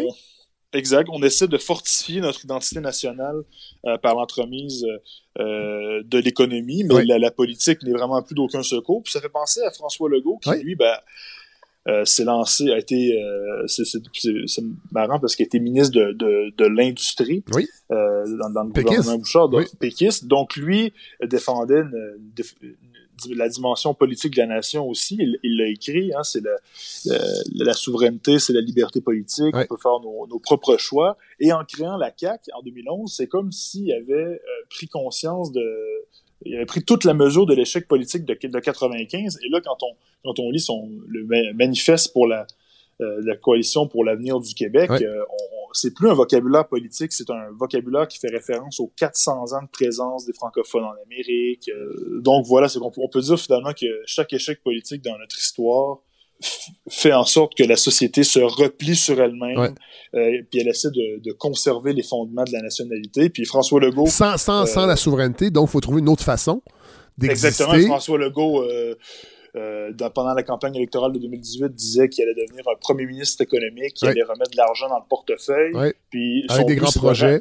Oui, puis c'est de rattraper les autres sociétés sur le plan de la richesse collective. Oui, puis ça aussi, c'est intéressant parce que vous dites, dans le fond, ce, ce, cette idée de rattrapage, dans le fond, c'est une espèce de reliquat de la survivance. Puis là, on n'aurait pas en parler parce qu'il y a un chapitre aussi sur la survivance, entre autres sur, la, ouais. sur Éric Bédard, mais cette idée-là de la survivance, elle est omniprésente dans l'identité québécoise. Et là, aujourd'hui, François Legault, qui, ne l'oublions pas, à l'époque où il était ministre péquiste, entre autres, a écrit le budget de l'an 1, c'était considéré comme un caribou, là. C'était considéré comme ben, un, un pur et dur c'était un peu réduit, c'était le dauphin de Bernard Landry, oui. c'était le euh, puis il faut regarder ses vidéos sur YouTube, François Legault quand il promeut la souveraineté, était très convaincant. Oui, tout à fait. Et là évidemment euh, fond de la CAQ, qui est, une coalition, il faut quand même pas l'oublier aussi, avec des gens qui étaient euh, fédéralistes, euh, tout, à peu près tout le monde de centre-droit, mais il y avait des fédéralistes, après ça, il y a beaucoup de péquistes, donc décide de, euh, faire un peu comme Étienne Parent, c'est-à-dire de laisser de côté le côté politique, de, en fait, de, faire que le Québec prenne ses outils politiques et, finalement qu'on on, on, on envoie ça vers l'économique, donc et là, l'idée de rattrapage aussi, parce que supposément qu'on sera en retard sur les revenus, euh, entre autres de l'Ontario, de, des États-Unis. Et là, il y avait le, le Saint-Laurent-Maritime aussi qui était son grand projet. Et on, dans ouais. le fond, on, on abandonne. Euh, c'est drôle parce que là, on le voit pendant la pandémie, euh, les chicanes constitutionnelles sur euh, la séparation des pouvoirs, le, fédéral qui va empiéter. Puis j'ai hâte de voir un jour si François Legault va revenir à certaines idées qu'il avait, c'est-à-dire que ce, cette fédération-là est peut-être dysfonctionnelle, puis qu'il va falloir aller un petit peu plus loin. Mais là, il est pogné un peu avec le nouveau François Legault sans être fédéraliste, mais qui, qui, joue le jeu du Canada. Qui joue le jeu du Canada, qui fait front euh, commun avec les autres provinces pour les transferts en santé. Bon, ouais. on est, on est d'accord avec lui, mais bon, c'est lui qui assume la présidence cette année du Conseil de la Fédération, ouais. un, un, organe qui a été mis sur pied par, par Jean Charest. Donc, bon, il joue le jeu. François, il joue le jeu à, Fra François à Legault, François, François Legault s'accommode très bien que le oui. Québec soit une province dans le Canada. Tout à fait. Euh, son idéologie, qui est celle du rattrapage, est, est, animée par aucun dépassement. Puis on peut se demander si jamais la CAQ réussit vraiment à faire du Québec une province exemplaire. Oui est-ce qu'elle va être habitée, pour reprendre le titre de mon ouvrage, par un désir d'achèvement? Oui. Euh, bon, les, oui, on va aller plus loin. est ouvert. On va faire aller plus loin si, si le rattrapage se fait. Va falloir, à mon avis, il va falloir aller plus loin, ça c'est certain. Cela dit, là je termine avec ça, euh, il est extrêmement populaire, même, malgré ce qui se passe présentement avec la deuxième vague et les contestations. Bon, euh, comment, vous, voyez ça, vous? Euh, J'ai l'impression que malgré tout, que la CAQ est quand même en, en phase avec le sentiment collectif québécois actuel, c'est-à-dire qu'on veut que ça fonctionne au sein du Canada, puis on veut payer le moins d'impôts possible, puis avoir, euh, avoir des jobs, puis avoir des fois des petits sursauts avec la loi sur la laïcité, qu'on existe encore. Euh, il y a une certaine idée du Québec qu'on connaissait, mais en s'accommodant d'une nouvelle réalité. J'ai l'impression qu'il est vraiment en phase avec une espèce d'ambiguïté qui a toujours été là aussi au Québec. Ben, c'est clair que à, partir de, de, de 95, surtout après 2003, euh, bon, les libéraux ont été au pouvoir pendant longtemps. C'est comme si les Québécois avaient l'impression d'être, on pourrait dire, en l'absence d'eux-mêmes. Donc, ouais. depuis 2018, ils ont renoué avec une, une part d'eux-mêmes qui avait été refoulée. Ouais. Euh, ben, L'essence de la collectivité, la culture, donc le, la CAQ a été en, en phase avec ça. Et puis même, c'est ça, c'est sûr que si on veut proposer à nouveau un grand projet politique, cette, ce, ce détour-là, à mon avis, est nécessaire. Il fallait ouais. se recentrer un peu sur nous-mêmes. Mais le reste à voir ce qui va se passer après. Mais en effet, euh, les sondages le montrent, les Québécois aiment François Legault. Euh, c'est c'est pas prêt de changer. Non. Et là, je termine, je termine pour vrai avec une dernière question. Euh, que pensez-vous, ou est-ce que j'imagine vous suivez ce qui se passe euh, au Parti québécois, cette course qui, qui achève? Euh, je ne sais pas si vous l'avez suivi, j'imagine que oui. Ah, ben oui, j'ai suivi, j'ai suivi la course avec intérêt, j'ai regardé tous les débats. je pense que c'est la dernière course du Parti québécois. Euh, non, ça c'est certain. Et les membres devront se décider à savoir s'ils veulent encore une fois euh, élire quelqu'un de, de l'establishment du parti. Euh, ce que je pense, ben, je vais vous le dire très Est-ce que Sylvain Gaudreau, Si Sylvain Gaudreau l'emporte, c'est la fin du Parti québécois. Et la seule chance, à mon avis, pour le Parti québécois de reconnecter avec la, avec la population, ça prend un candidat de l'extérieur qui est charismatique, euh, dont, dont, sa pensée a évolué, c'est Paul Saint-Pierre Plamondon. Ah. Euh, je pense que c'est la seule chance pour le Parti québécois de, de, de se rebâtir. Cela dit, les, toutes les propositions des, des candidats à l'effet de faire la souveraineté dans un premier mandat, ça m'apparaît totalement euh, téméraire. C'est complètement déconnecté de la population. Peut-être que ça pourrait aller, vous comprenez, à la, fin des années 2020, mais le 2022, référendum, écoutez, j'ai beau être souverainiste moi-même, les Québécois trouvent ça complètement ben euh, déphasé. Tout à fait. Ben, Alexandre Poulain, merci. Vous avez euh, brisé la glace. Vous êtes le premier essayiste invité à la saison 3. Puis j'invite les gens à lire votre livre, Un désir d'achèvement. C'est publié aux éditions Boréal. C'est un essai, c'est votre premier. je, je, voulais, je veux pas faire d'argisme encore une fois, mais vous êtes un jeune essayiste. Puis je pense que c'est il y a quelque chose d'intéressant aussi à, à, voir. Et puis c'est ça qui m'a attiré en premier lieu, c'est d'avoir cette espèce de regard neuf, en tout cas d'une nouvelle génération d'analystes de, politiques et d'essayistes, de politicologues euh, sur, euh, sur, sur, ben, sur, ce qu'on est aujourd'hui en 2020. J'ai vraiment beaucoup aimé euh, votre livre et j'ai aimé votre écriture aussi, je dois l'avouer, il faut quand même le souligner. Alors voilà, je ne sais pas si vous avez des projets de livres dans vos cartons. Je sais que c'est toujours plate à se faire poser comme question quand on vient d'en sortir un. j'ai pas, pas commencé à écrire un autre livre, mais euh, j'ai des idées. Il y en aura d'autres. Certaines idées. Il y en aura, il y en aura d'autres. Ça marche. Ben, merci Alexandre Poulain, puis on va mettre toutes les références sur le site, euh, sur la, page Facebook de la balado, pour que les gens se garochent chez leur libraire pour acheter votre livre. Merci. Excellent. Euh, ben, je, vous remercie de m'avoir invité. Ça fait plaisir. très intéressant. Merci. Au revoir. Merci. Au revoir.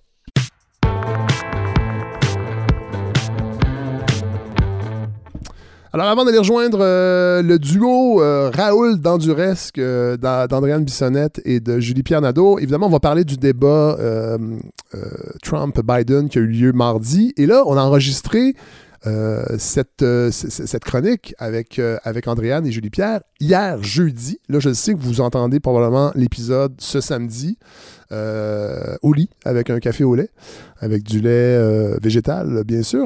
Et euh, on savait pas à euh, hier en fait, quand on a fait la chronique, que Donald Trump avait été testé positif à la COVID. Donc, évidemment, ça ne sera pas abordé. J'ai hâte de voir. Là, c'est pour ça que la show, j'ai pas d'opinion. Ben, pas, il n'y a pas d'opinion à voir, mais c'est que j'écoutais Isabelle Maréchal ce matin avec Christian Dufour. Christian Dufour, qui, je crois, pourrait revenir à la balado. ça, avait été, ça, avait été, ça avait été intéressant l'an dernier. Il était venu parce qu'il avait publié un livre. Je sais qu'on l'entend comme chroniqueur à Radio-Canada, entre autres et lui, euh, en revenait pas parce que là, euh, Isabelle Marchal a ouvert les lignes et là, la plupart des auditeurs du 98.5 disaient que c'était probablement une fake news.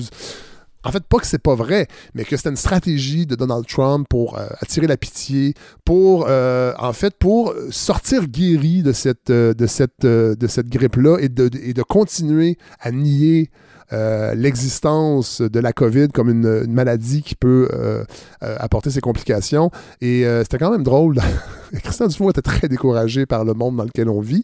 Je trouvais que les gens étaient très cyniques, mais en même temps, est-ce qu'on peut accuser les gens d'être cyniques quand on a un homme comme Donald Trump à la tête des États-Unis qui est peut-être ce qui se rapproche le plus de l'ultime version du cynisme en politique? j'ai hâte de voir si... Ben, j'ai peur de voir s'il y, y aura des complications. On souhaite la mort de personne. Mais euh, j'ai hâte de voir s'il va s'en servir politiquement pour justement euh, nier les effets de la COVID sur, euh, ben, sur les États-Unis, sur, le- sur, sur la santé des gens. Puis de, voilà. Alors, euh, juste pour dire que euh, ben, on ne savait pas quand, quand, on a fait cette, cette, euh, la chronique d'Andréane et Julie Pierre hier. Et je vais vous parler de la campagne de financement. Évidemment, j'en ai pas parlé en intro parce que je vous en ai parlé beaucoup dans les dernières semaines. Euh, on est à 50% Je suis vraiment content parce que l'an dernier, quand on a commencé les, épisodes, on, commençait la campagne également en parallèle. On était à zéro.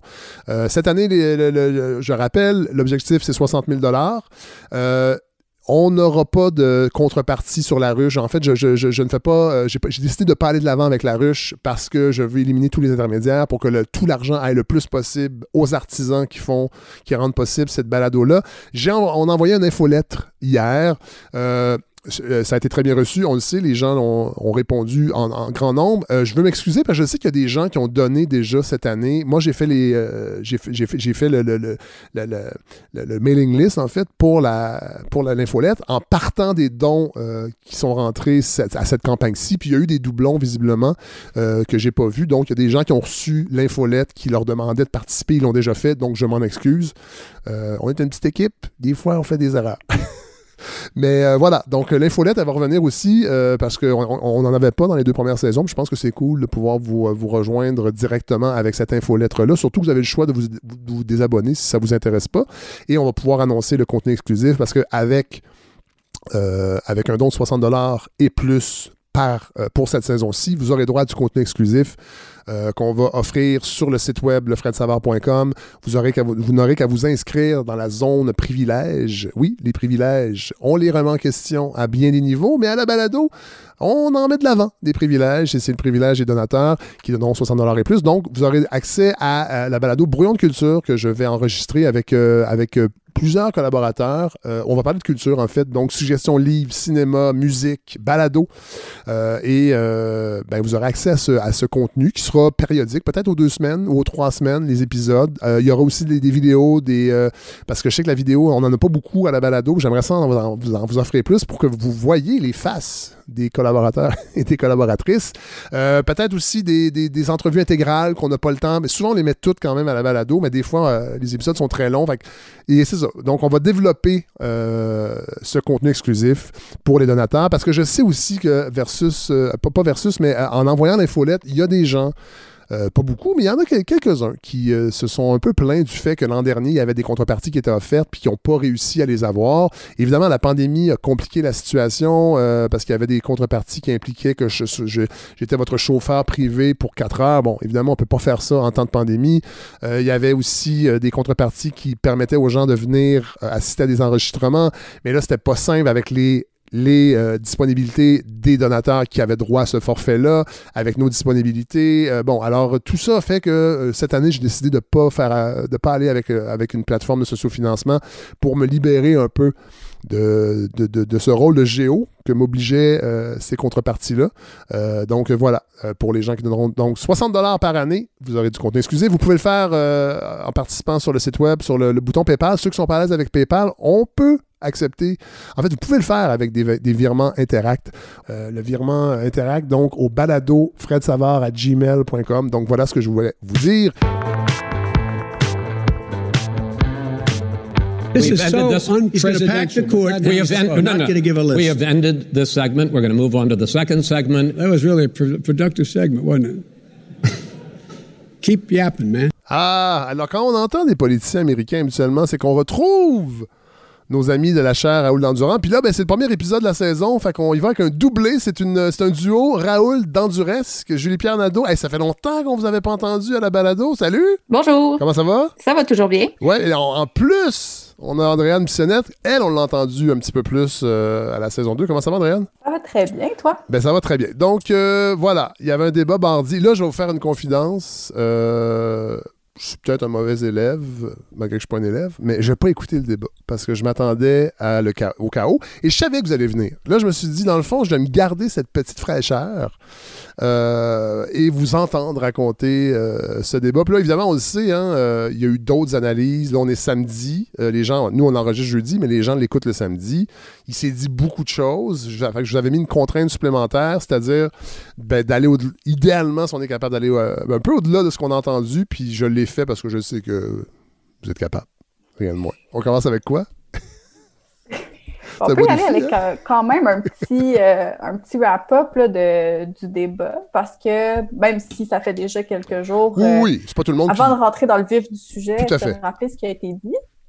Euh, mais effectivement, là, c'était un- une soirée de débat qui a été euh, cacophonique, je pense, c'est un des mots qui ressort Ouais. euh, de, de ce- cette soirée-là, où ça a été plus difficile d'entendre les deux côtés, puis d'a- d'avoir vraiment des discussions sur les politiques proposées, puis en fait sur des solutions aux enjeux. Euh, puis à ce niveau-là, euh, moi je suis d'accord avec les analyses qui ont été faites cette semaine à dire que le grand perdant en fait du débat de cette semaine, c'est le public américain qui n'a pas pu en fait entendre euh, des propositions des deux côtés et également pour les, le peu d'électeurs qui sont encore indécis, donc à Ouais. peu près 6 de l'électorat, euh, de se faire une tête après ce premier débat est euh, assez difficile. Effectivement, moi aussi, j'ai trouvé que c'était euh, pour euh, citer l'animateur, en fait, le modérateur de la soirée, Chris Ouais. Wallace de Fox News, qui euh, a dit, en fait, il a résumé la soirée en disant euh, que c'était une opportunité ratée. Euh, je trouvais que c'était quand même bien résumé parce que, comme Andréane l'a dit, c'était une opportunité ratée pour les électeurs de mieux s'informer. C'était aussi une opportunité ratée pour Donald Trump d'aller gruger des appuis parce qu'on sent qu'il a bien parlé à sa base. Mais là, si on regarde la campagne électorale, parler à sa base, c'est pas, pas suffisant. Il faut qu'il aille chercher d'autres électeurs et c'est pas avec le ton qu'il a employé cette semaine qu'il va réussir à le faire. Est-ce qu'on- est-ce que c'était pas prévisible? Vous, vous avez les- le nez collé sur euh, la politique américaine. Puis, je l'ai pas écouté parce que j'avais l'impression que, sincèrement, Joe Biden me, me- me- a pas l'air de quelqu'un à l'aise en débat en général. Euh, et face à Donald Trump, on pouvait s'attendre à ça, dans le fond. À, Donald, Donald Trump n'est pas un homme d'idées. J'imagine que vous n'êtes pas étonné du résultat. En fait, on pouvait s'attendre à un certain style euh, dérangeant. Donald Trump l'avait fait un peu en 2016, mais je pense que le un peu est important ici parce que là, cette semaine, il ne s'est pas contenté de lancer des pointes une fois de temps en temps pour déconcentrer son adversaire comme il l'avait fait avec Clinton. Il a parlé par-dessus M. Biden, Ouais. par-dessus M. Wallace pendant toute la soirée. Donc, il a essayé de monopoliser euh, la scène et en fait, ça a servi personne aussi. Bon, évidemment, euh, un des thèmes qui était attendu, c'est la Cour suprême, la déstabilisation euh, face euh, au décès qui est arrivé récemment euh, de, la juge progressiste. Donc, ça a été abordé assez rapidement. vos impressions? Oui, bien en fait, on s'attendait à ce que l'enjeu soit traité pendant la soirée. Ça avait été annoncé avant le début du débat, mais ça a été réellement le premier enjeu sur lequel les candidats ont eu à se prononcer. Donc, la première série de, questions. Puis, il faut, faut se le dire, même si globalement le débat a été cacophonique et un peu plus difficile des deux côtés, Mhm. cette séquence-là de questions a été une bonne séquence du côté de Donald Trump parce qu'il a réellement pu défendre son, son point. Et en fait, euh, il n'a pas tort de dire qu'un président est élu pour quatre ans et donc que s'il y a une vacance à la Cour suprême, c'est son pouvoir de nommer quelqu'un pour Oui. remplacer euh, cette personne. C'est important de souligner qu'à ce niveau-là, euh, Donald Trump n'est pas lié par les discussions qu'il y avait eu en 2016 avec les sénateurs, Oui. où des sénateurs républicains avaient, on se rappelle, refusé de confirmer une nomination du président Obama à ce moment-là, en disant qu'on était en allée électorale. Les sénateurs peuvent euh, vivre, en fait, être affectés négativement auprès de l'électorat de par le fait qu'on brise cette, euh, cette règle non écrite-là. Mais du côté de Donald Trump, euh, il, a très bien pu présenter son point et défendre sa position, euh, qu'on soit d'accord ou pas avec le fait de nommer une, euh, une juge près de l'élection. Oui. Il a quand même euh, bien présenté son point. Et ça reste un enjeu qui pourrait être important donc pour les électeurs, donc d'avoir un- une discussion qui, à ce moment-là du débat, était un petit peu moins cacophonique que la suite des choses, a tout de même été euh, intéressant euh, pour entamer le débat. Et par la suite, donc, il y a eu d'autres enjeux euh, centraux, mais qui ont, qui ont été un petit peu plus difficiles. Oui, entre autres, euh, euh, Julie Pierre, euh, Nadeau, les changements climatiques, qui- on s'attendait à ce que ce soit un, un thème important, euh, bien que. En fait, au départ, on s'attendait pas du tout à ce que ce soit un thème important. Ben, c'est ça, j'écoutais- je, m'écoutais dire ça, puis je- en même temps, je disais, ben non. Ça avait été critiqué parce que euh, M. Wallace avait annoncé euh, à l'avance les thèmes du débat et euh, ça a été euh, critiqué qu'il n'avait pas choisi les changements climatiques. En fait, c'est une frustration qui est récurrente euh, depuis quelques années que les changements climatiques ne soient pas un enjeu euh, d'envergure, ne fassent pas euh, l'objet d'un Ouais. segment à lui seul Ouais. euh, dans les débats. Et là, donc, ça a créé la surprise qu'il décide de rajouter ce segment-là euh, vers la fin du débat. Euh, par ça, contre, excusez-moi, euh, juste pour comprendre la mécanique, ça, c'est laissé à la discrétion euh, Du modérateur. du modérateur? Oui. OK. Euh, les modérateurs ont le choix euh, de, de thèmes. C'est approuvé par, par la commission. là. On ne Oui. pourrait pas se lancer dans n'importe quoi non plus. là. Il y a Mais c'est à l'insu des barèmes. candidats. Exactement. Donc, les candidats n'ont pas de mots à dire sur Oui. les, les thèmes. Oui. Mais ils peuvent pas refuser de dire non, ça, je veux, je veux absolument aborder ça, et avec- en accord avec l'autre candidat, dire oui, tous les deux, c'est- pas possible, ça. En fait, le modérateur a toujours la liberté de poser les questions Oui. qu'il veut. Euh, et c'est ce qu'on a vu justement parce que les changements climatiques n'étaient pas à l'horaire annoncé et Chris Wallace s'est permis de poser des questions. Ça a mis euh, Donald Trump un peu dans l'embarras parce qu'il a essayé de défendre son bilan, mais euh, ça s'est vite retourné contre lui. Il a essayé de défendre la déréglementation qu'il a entamée euh, il y a quelques années, donc euh, abolir tout les, le cadre réglementaire qu'Obama avait Ouais. mis en place, qui avait été mis en place parfois même avant ça. Il a essayé de se défendre, mais ça n'a pas vraiment fonctionné. Ça a été une opportunité pour Joe Biden, en fait, ce segment-là, d'expliquer son programme pour les changements climatiques, mais en même temps son plan de relance de l'économie, parce qu'on le sait, les deux sont liés. Euh, Joe Biden qui veut miser, entre autres, sur euh, les infrastructures et sur euh, l'énergie verte pour créer beaucoup d'emplois Ouais. stables aux États-Unis. Donc, c'était une bonne manière pour lui d'en parler. Et là, je, je prêche pour ma paroisse, mais c'est peut-être le segment où on a un peu entendu parler de politique étrangère parce qu'il y a eu un, un léger désaccord sur l'accord de Paris. Ouais. Évidemment, euh, Joe Biden qui dit qu'on devrait réintégrer l'accord de Paris et euh, que les États-Unis doivent revenir des leaders euh, sur la scène mondiale parce que sinon, on le voit en ce moment, l'accord ne mène pas à grand-chose Ouais. et d'autres pays se permettent de ne pas respecter leurs engagements. Et avez-vous l'impression qu'il a marqué des points? Est-ce que c'est un, est-ce que c'est un enjeu qui euh, rejoint l'électorat? Puis là, vous allez sûrement me dire que chez les jeunes, oui, mais est-ce que les jeunes votent à ce point? Mais évidemment, là, les deux candidats, et euh, Andréane, tantôt, vous disiez que, euh, dans le fond, les débats visent à essayer de convaincre le 6% d'indécis. Parmi ce 6 %-là, est-ce que cet enjeu-là euh, environnemental rejoint le- le- les indécis? C'est un enjeu qui rejoint une base de plus en plus grande d'Américains. En fait, on le voit même chez les républicains. Là, vous allez me dire, c'est chez les jeunes républicains, mais même chez les républicains, on commence à dire qu'on doit parler de changement climatique. Et ça, ça augmente euh, d'autant plus qu'il y a de plus en plus de villes, il y a de plus en plus de régions qui sont touchées par les conséquences des changements climatiques. Oui. En il Californie, entre autres, les feux en inondés. Californie. Oui. Il y a les feux en Californie, il y a des endroits en Floride où on commence à détruire des habitats parce que euh, la- il y a la hausse, la hausse des eaux. Euh, donc, il y a toutes ces mesures-là qui euh, sont englobées dans le sujet général, mais qui affectent le quotidien, en fait, des gens un peu partout aux États-Unis. Donc, euh, Andréane, euh, j'imagine que, euh, ben, en fait, est-ce qu'on peut lier santé et environnement? Parce que là, en temps de COVID, évidemment, euh, l'enjeu de la santé est extrêmement important. Il y a une crise d'opioïdes. Il y en avait déjà une avant. Il y en a une. On, en- on commence à en parler ici aussi, au Québec, euh, de d'une certaine détresse liée à la pandémie. J'imagine que ça a été un sujet important euh, dans le débat. Oui, absolument. Puis en fait, on, comme Julie-Pierre le présentait, là, on voit en fait les, les répercussions sur le quotidien des enjeux environnementaux.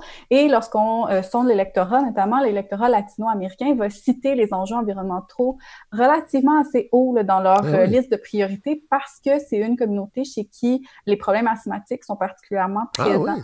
Ah, Euh, et donc, on voit que santé et environnement sont assez liés. Donc, deux thématiques qui à travers les années, fluctuent en termes d'importance dans les débats, mais qui euh, sont quand même intéressants à, à regarder là, pour voir le comportement élec- euh, électoral.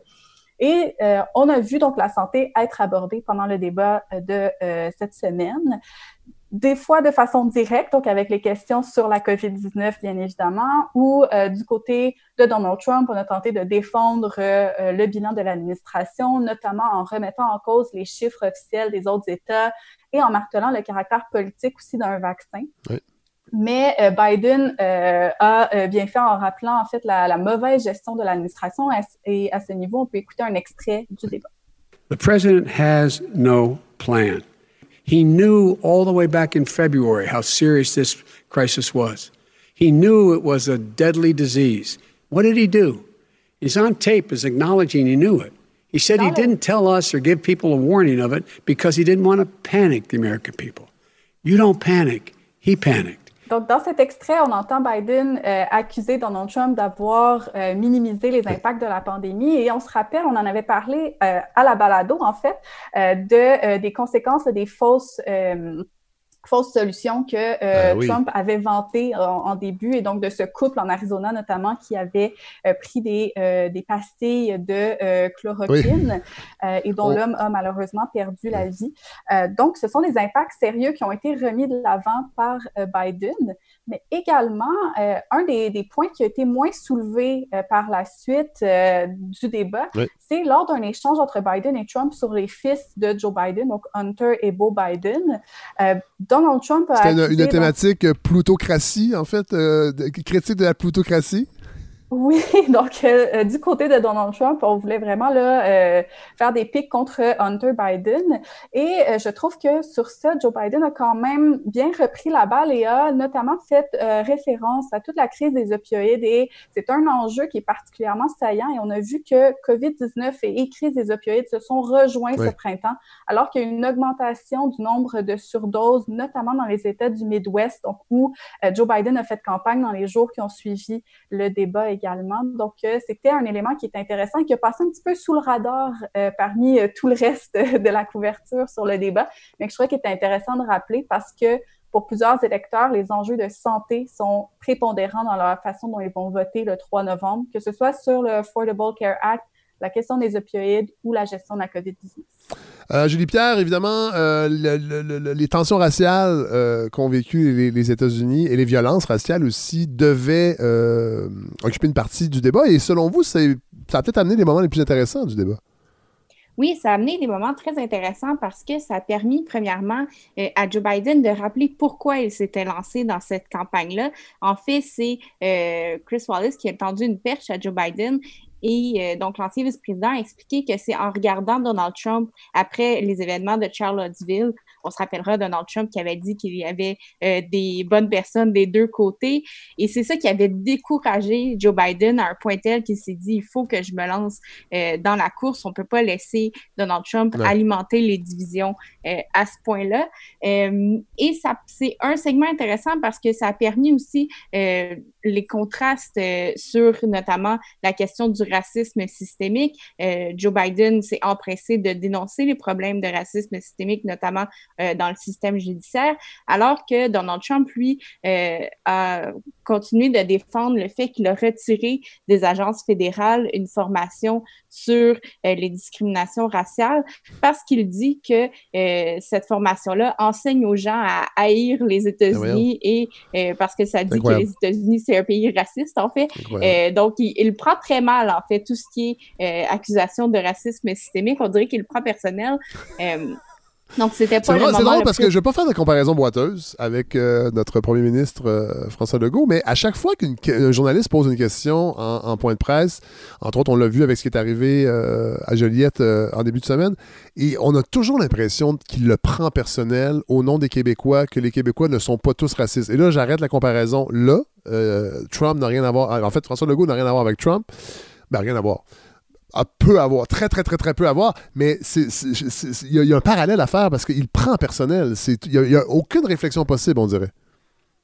En fait, on sent de- du côté de Donald Trump que c'est d'une part une attaque, mais c'est aussi une façon pour lui de ce qu'on a de créer une tactique de ce qu'on appelle en anglais le dog whistle. Oui.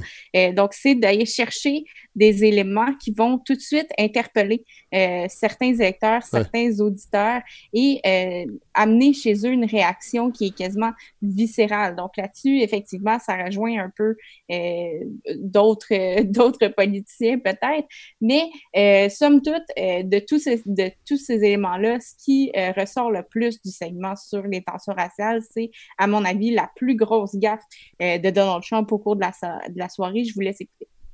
Are you willing tonight to condemn white supremacists and militia groups and to say that they need to stand down and not add to the violence in a number of these cities, as we saw in Kenosha. Sure, Are you I'm prepared to, to, do specifically that, but do it? I go would ahead, say sir. I would say almost everything I see is from the left wing, not from the right So wing. what are you- what If are you- what are you saying? I'm, I'm willing to do anything. I want to see Well, peace. then do it, sir. Say it. Do it. Say it.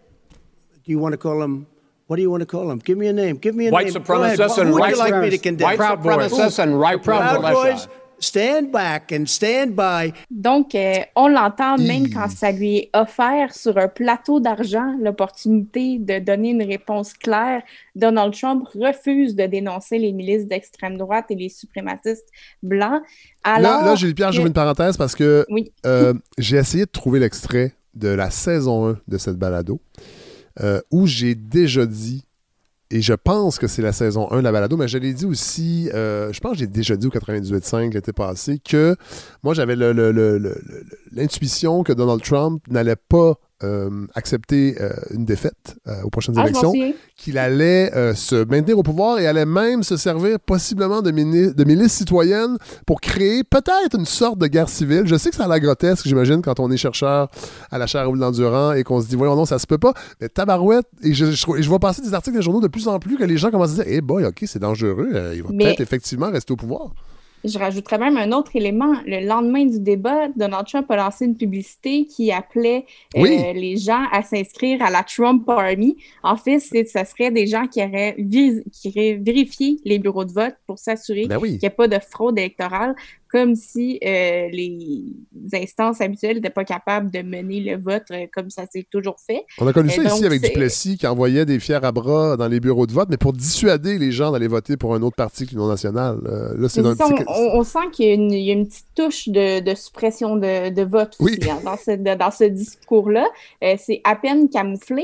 Et en fait, ce qui est, ce qui est dangereux avec ce discours sur les milices d'extrême droite, c'est que Donald Trump vient contredire même ses, ses propres autorités parce que le directeur du FBI euh, et un rapport euh, du Homeland Security ont tous les deux dit récemment que euh, les groupes suprémacistes blancs représentent la menace la plus grave en termes de terrorisme aux États-Unis en ce moment. Ben oui. Le, le Homeland Security est allé dire que ça supplante même les menaces venant de l'extérieur euh, pour le moment. Donc, c'est un, programme, un, un problème qui est euh, en croissance, qui euh, reste dangereux. Et là, on voit que euh, Donald Trump continue de jeter de l'huile sur le feu. D'ailleurs, le groupe qu'il mentionne, les Proud Boys, eux se sont réjouis d'être mentionnés pendant le débat. Euh, et sûr. donc, euh, ça légitimise d'une certaine façon. Mais en fait, c'est tout le contraire de ce qu'on souhaitait. C'est tout le contraire d'une dénonciation, Ben oui. dans le fond. Bon, là, euh, il va y avoir. Le prochain débat est, est prévu euh, quand? Le 7 octobre. 7 C'est octobre. le débat de la vice-présidente, Ah, Kamala Harris contre Mike Pence. Ça risque d'être moins chaotique. Possiblement, oui. Euh, mais Mike après, Pence, c'est être- beaucoup plus calme que Donald Trump. Et du côté de Kamala Harris, euh, ses performances aussi en débat euh, sont, euh, sont beaucoup sur les idées, sont très intéressantes aussi à, regarder. Euh, donc, on, on croise les doigts pour avoir beaucoup plus sur les enjeux et euh, moins sur la cacophonie. Ben, Julie-Pierre Nadeau, Andréane Bissonnette, merci beaucoup. Je vous promets que la prochaine fois, je, je, vais écouter le débat. Là, j'ai pas eu le temps, j'ai une semaine de fou. J'avais un tournage pour cette année-là, entre autres, en début de semaine. Préparer la saison 3, la, campagne. En tout cas, j'ai eu une semaine capotée et je savais que vous alliez être là pour euh, m'expliquer tout ce qui s'est passé. Euh, donc, euh, mais je vais écouter le prochain débat, promis, promis, parce que ben, parce que parce que c'est mon travail. Puis je vais pouvoir encore mieux vous écouter. Merci beaucoup d'avoir pris le temps. Je sais pas si ça allait être là les deux la prochaine fois, parce que vous êtes très occupés aussi, chacune de votre côté, mais on va vous retrouver de toute façon tout au long de la saison, tout dépendant de l'actualité. Il va en avoir, l'actualité américaine, évidemment, avec les élections. Alors, euh, merci vraiment infiniment d'avoir été là pour ce premier épisode de la saison 3. Et merci à vous. Salut. Ça fait plaisir. Ah, voilà le moment tant attendu pour bien des gens parce qu'on nous a écrit beaucoup cet été. On a hâte à Balado, on a hâte à Godefroy, Godefroy, Godefroy, Godefroy, il est où Godefroy? Alors, Godefroy Lorando, salut! Ça doit être fatigant pour vous, ça. Pas du tout. Partager la gloire. Ah, pas du tout, pas du tout, pas du tout. C'était un show de chronique, cette affaire-là. Eh oui, Euh, on fait des blagues. Moi, je l'ai eu, ma content gloire. De, hein. de revenir. J'ai Oui, eu trois Gémeaux. Déjà trois Gémeaux. Un Olivier. Ça passe vite. hein, Ça passe vite quand on Ouais. s'amuse. Alors, euh, vous me Mais vous- par- vous parlant m'en reparlerez quand vous aurez trois Gémeaux, Godefroy. Ouais, c'est ça. Mais d'ailleurs, c'est drôle parce que vous Euh, êtes Gémeaux sur le plan astrologique, je pense. Absolument. Je suis Gémeaux et là, on s'enfonce dans. Vous voyez, vous en avez un déjà. Plus on parle d'astrologie, plus on se rapproche de, de- de- de politique américaine. Et de Lucie Laurier. Et de- qui sont un combat, je pense, qui peuvent se réunir éventuellement. Oui, mais attendez, là, est-ce que votre Euh, chronique va nous parler de politique américaine? Parce qu'on en a parlé tantôt. là. Non. Non, Fred, sauf que, euh, puis, puis je ne l'ai pas entendu, moi, ce que vous avez pu discuter avec nos expertes, mais j'ai bien hâte de l'entendre. Mais je suis tombé euh, parmi la multitude de podcasts que j'ai écoutés cette semaine. Ouais, mais là, je vais vous arrêter, sur- tout, le- je vais vous arrêter tout de suite, euh, Godefroy, Mhm. parce Parce que. que Fred, c'est vraiment, je pourrais vous, j'aurais une recommandation extraordinaire à faire à nos, à nos auditeurs. Ouais, mais vous la ferez pas tout de suite parce que cette année, vous savez, Godefroy, euh, on en a parlé ensemble, la, la campagne de financement qui bat son plein, mais il y y a- y une nouveauté cette année, c'est qu'il y a un contenu exclusif pour les gens qui donneront 60 et plus, et vous ferez Oh. partie de ce contenu exclusif. Oh là là, ça c'est chien. Donc, pour avoir, pour entendre cette fameuse suggestion que j'ai à vous faire. Ces suggestions, parce que- faut... Ben oui. Oui. Mais notamment celle-là. On Oui. dit que c'était bon. Oui. Ah, ben coudon, on Ben, met ça en réserve sur la glace. Ce sera dans le brouillon de culture qui sera disponible euh, pour les donateurs. Et il y aura des suggestions euh, cinéma avec Hélène, évidemment. Euh, je vais parler de musique aussi. Il va y avoir des suggestions livres avec notre nouveau collaborateur, le libraire euh, de la librairie du Square, Eric, Eric Girard. Et, euh, et il y aura vous qui allez nous faire des suggestions balado. Maudite bonne idée. Ça, j'ai bien hâte, Fred, mais donc, euh, ben alors je le garde en réserve. J'en Oui. ai tellement à vous dire. Si vous voulez Dommage. entendre Godefroy, donnez. Donnez!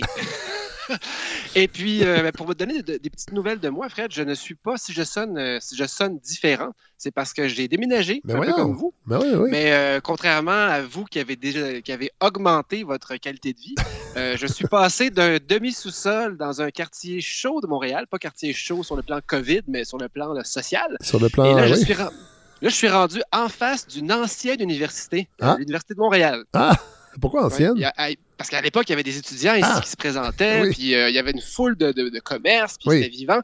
Donc, je suis encore dans un demi-sous-sol. Euh, euh, J'ai éteint mon réfrigérateur, Fred. Il faut me rappeler de, le- de le rallumer Oui. tantôt, parce que si- sinon, on aurait entendu juste ça. C'est pas des blagues. Ah, je comprends. Je fais des. Mais ça, farces, c'est- mais ça, je mais ça, suis- c'est je- temporaire parce que là, vous, vous, Ouais. vous faites le, le garçon qui fait pitié, mais vous avez. Vous êtes propriétaire. Absolument, je suis propriétaire, mais euh, j'ai- on a choisi, mon ex et moi, de garder les enfants dans la maison. Oui. Et nous, on sort à chacun notre tour, ce Oui. qui fait que les enfants sont euh, stabilisés dans une époque où Dans une- dans euh, il une n'y a pas bulle. grand-chose qui l'est. Dans une Oui, ils bulle. sont dans une bulle. Oui. Et donc, euh, non, je, je suis, bien- je suis super content, puis je suis un peu chez moi, ce qui est nouveau parce qu'avant, j'avais des, lo- des colocataires. Là, j'ai la, j'ai la paix. Mais il Ben était bien fin.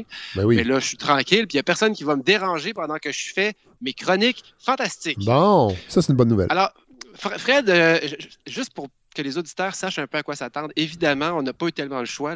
C'est pas compliqué. On a fait des jokes cet été euh, qu'on allait reprendre avec la deuxième vague Oui. et on, on enregistre jeudi aujourd'hui, qui est le jour 1 Oui, de, de la zone Montréal rouge. ou le Québec en zone rouge. Oui.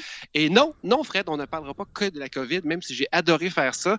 On va vraiment essayer de se garder euh, du temps pour en parler un peu, mais pour pour toucher d'autres sujets, Ben parce oui. que sinon, on s'en sortira pas. Et puis, ça me tente de toucher à d'autres choses, puis on était d'accord là-dessus. Oui. Mais Fred, pour commencer, euh, on va parler un peu de pédagogie. Oui. Euh, parce que notre premier ministre, ben c'est mon... C'est votre spécialité, ça. On peut dire que c'est c'est rendu ça maintenant. Je ne me vois pas comme un spécialiste, mais force est d'admettre que j'ai pas mal d'expérience dans ce domaine-là. Oui. La pédagogie auprès des enfants, mais aussi auprès des, euh, des gens qui nous écoutent à la radio. Oui. Parce que c'est ce que je fais, j'explique des choses. Oui, mais collectivement, on est parfois un enfant. euh, Absolument. Et plus on est nombreux, plus on est comme un enfant. Et justement, euh, Fred, on a un clip de notre premier ministre Oui. qui s'adresse un peu à une partie de la population, un petit peu comme s'il était tanné des enfants. Allez-y. Il faut faire quelque chose, il faut agir. Et euh, s'il y a des gens qui ne comprennent pas, euh, qui mettent la vie des autres en danger, ben là, ils vont comprendre. Ouh, bon, Il n'est pas euh, là pour niaiser. Non, pas du tout. Et puis, euh, c'est intéressant parce que je- le parallèle avec la pédagogie est- m'est venu tout seul. J'avais préparé autre chose, encore une fois, puis en écrivant la chronique, je me suis dit, ah, tiens, tiens, on va déraper un peu, on va dériver. Et euh, il parle de, de se faire comprendre. hein. Oui. Ces gens-là qui ne comprennent pas, fait référence aux gens qui, bon, qui, euh, Les mortels. Les anti-masques ou en fait tout simplement ceux qui ne respectent pas les, les consignes de la santé publique. Oui. On s'imagine des gens qui sortent dans des bars sans faire attention, euh, qui se font des parties privées, Oui. qui regroupent plusieurs personnes, euh, qui ne mettent pas de masque en public, bon, etc. Et là, on dit que si ces gens-là sont, ne comprennent pas, ben là, on va les faire comprendre. Évidemment que la, la réalité, on joue sur les mots, mais je trouvais ça intéressant. Ces gens-là, c'est pas qu'ils comprennent pas dans bien des cas, c'est qu'ils sont pas d'accord avec la vision que la santé publique a retenue et transmet au gouvernement et Oui. que lui, en ajoutant sa petite sauce politique, euh, nous transmet comme étant leur vision. Euh, Je pense pas que ces gens-là vont comprendre plus après une amende de 1500 dollars avec les frais euh, et une visite de policier. Ce qui va arriver, c'est qu'ils vont être vraiment, vraiment frustrés. Ils vont être en réaction, mais ils vont être contraints et ça se pourrait qu'une amende de 1500 dollars dissuade les gens. Mais mais on ne va pas les, on va pas leur faire comprendre. Et donc, on n'est pas vraiment en pédagogie ici, on est ailleurs. On veut faire, on veut ramener un comportement qui est inadéquat vers un comportement adéquat. Et laissez-moi vous dire qu'en CPA, on fait ça souvent. Euh, mais depuis les années 60, euh, on essaie beaucoup, beaucoup d'éviter le terme de punition. Parce que, en- entendons-nous, une contravention de 1500 dollars ou une contravention de stationnement, c'est ce que j'appelle une punition d'adulte. Oui. Hein, c'est pas compliqué, c'est c'est ça que c'est. Je t'explique pas grand-chose, je te dis juste, tu n'avais pas le droit de te stationner là ou euh, ça suffit les parties, euh, fini les folies, on vous donne une amende. C'est une punition. Ouais. Donc, c'est qu'on on, on te- on t'inflige quelque chose de pas le fun pour que tu arrêtes de faire ce que tu faisais. Oui. C'est ça, une Oui. punition. Oui. Or, en pédagogie, là, on a compris qu'une punition, ça peut être très peu efficace. Est-ce que Euh, euh, et- souvent ou euh, rarement?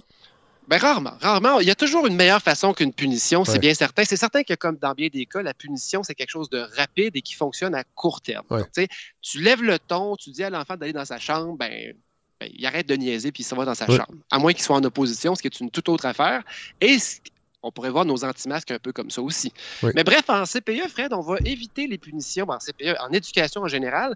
Euh, on va parler plutôt de conséquences. Ah. Et là, il faut bien faire attention parce que vous allez entendre ça dans les parcs, euh, ben, moins maintenant parce qu'on n'a plus le droit d'y aller, mais euh, on entend ça des parents qui vont dire Hey, si tu refais telle affaire, tu t'en vas en conséquence. Oui.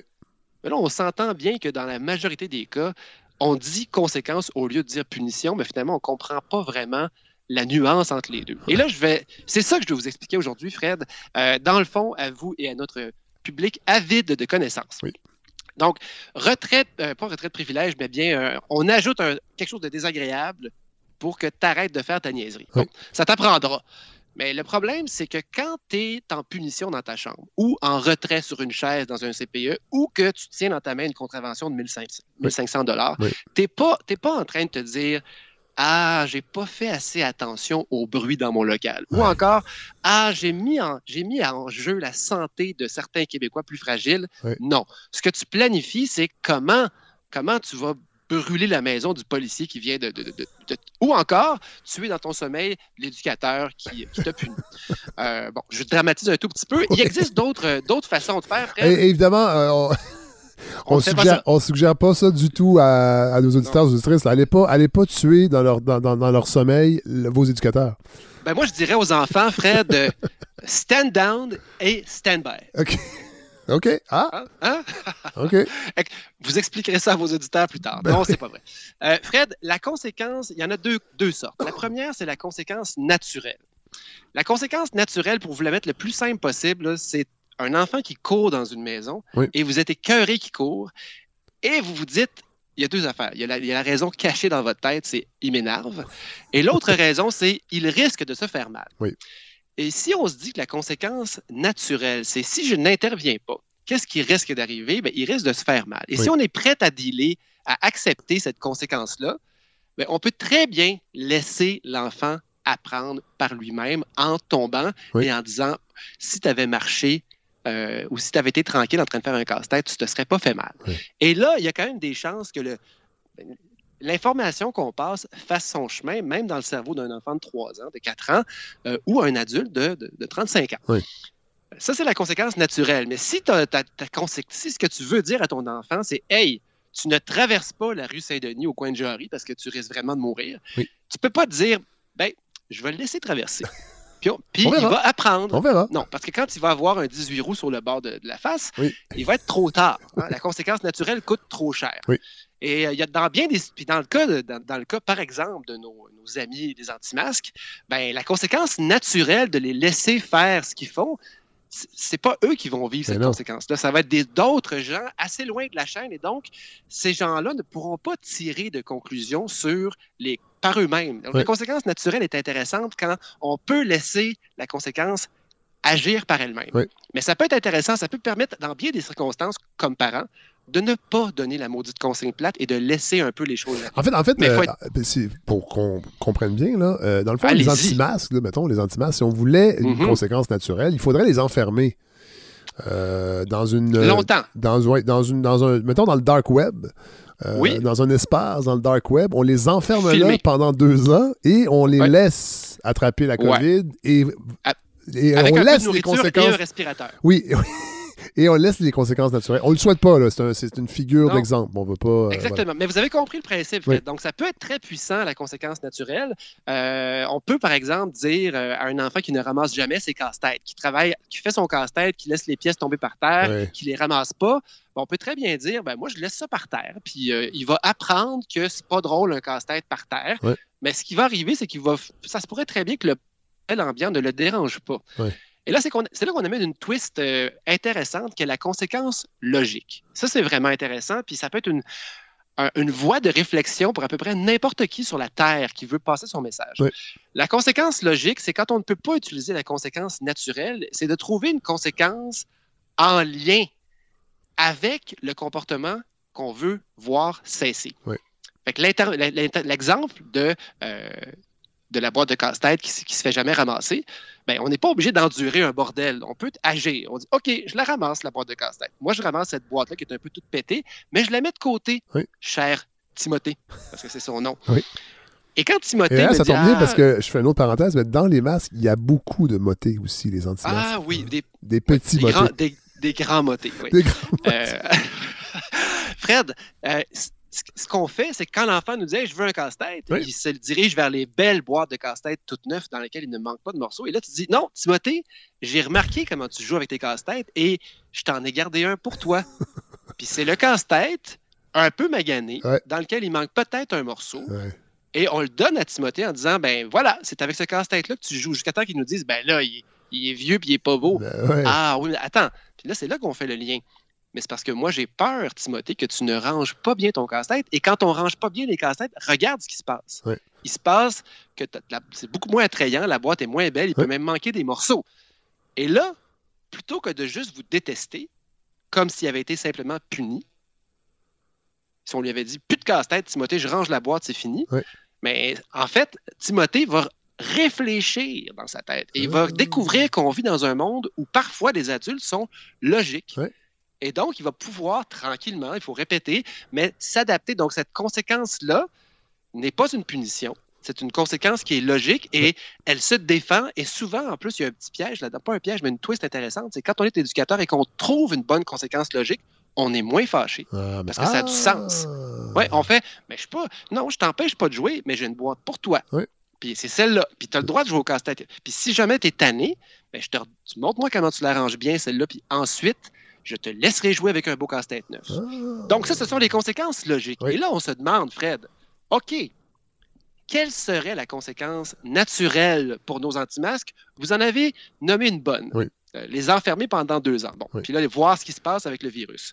Euh, ce qui est plate, c'est que peut-être bien que si c'était, tout- si c'était, par exemple, 18 jeunes de 25 à 35 ans, très possible que personne n'ait de symptômes, qui finalement, ils se disent Hey, il n'y a rien, il n'y a pas de problème. C'est même y a- plus le fun.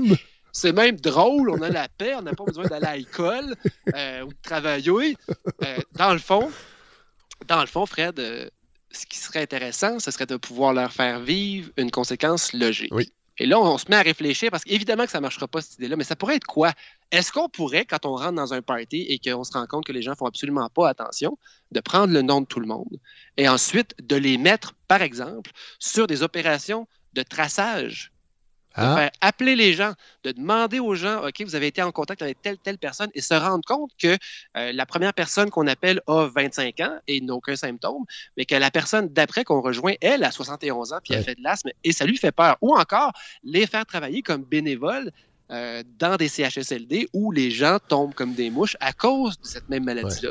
Et l'idée là-dedans, c'est que les gens puissent non pas être simplement contraints, et donc finalement de d'abdiquer, mais sans y croire. Ouais. Et donc, ça veut dire qu'il va falloir constamment répéter, trouver des nouvelles règles, trouver des renforcements aux punitions. Ce sera peut-être pas assez éventuellement. Ben oui, que les Et c'est ce qu'on voit en ce moment, c'est que les règles doivent être changées pour pouvoir punir ces gens-là. Et les punitions ont une limite. Ouais. Ce qu'on veut en réalité, c'est que les gens comprennent. Ouais. Et la conséquence logique, évidemment, je pense pas que ce soit possible de faire ça. Je sais pas ce que vous pensez de mon Non, idée, ben, c'est une bonne idée, mais sauf que dans les. En fait, en- si on était en Chine, ça serait une bonne idée parce que le gouvernement aurait le personnel sur le terrain pour séquestrer les gens, le- les obliger à faire du bénévolat, ce- qu'on appelle aussi du travail forcé. Mais on Mhm. est, on- au Québec, ça pourrait pas fonctionner, évidemment. On, est, euh, on a des non, remparts c'est ça. démocratiques. Mais l'idée derrière tout ça, c'est euh, c'est vraiment de vivre ou de faire comprendre la conséquence. Et quand on fait simplement punir les gens, on passe à côté. Donc l'idée est un peu loufoque. Ouais. Mais ce qui n'est pas loufoque, c'est le fait de prendre conscience de ce qu'il y a derrière la règle. Ouais. Et c'est ça me ramène, vous savez à quoi ça, Fred? Euh, ça me ramène à la Suède.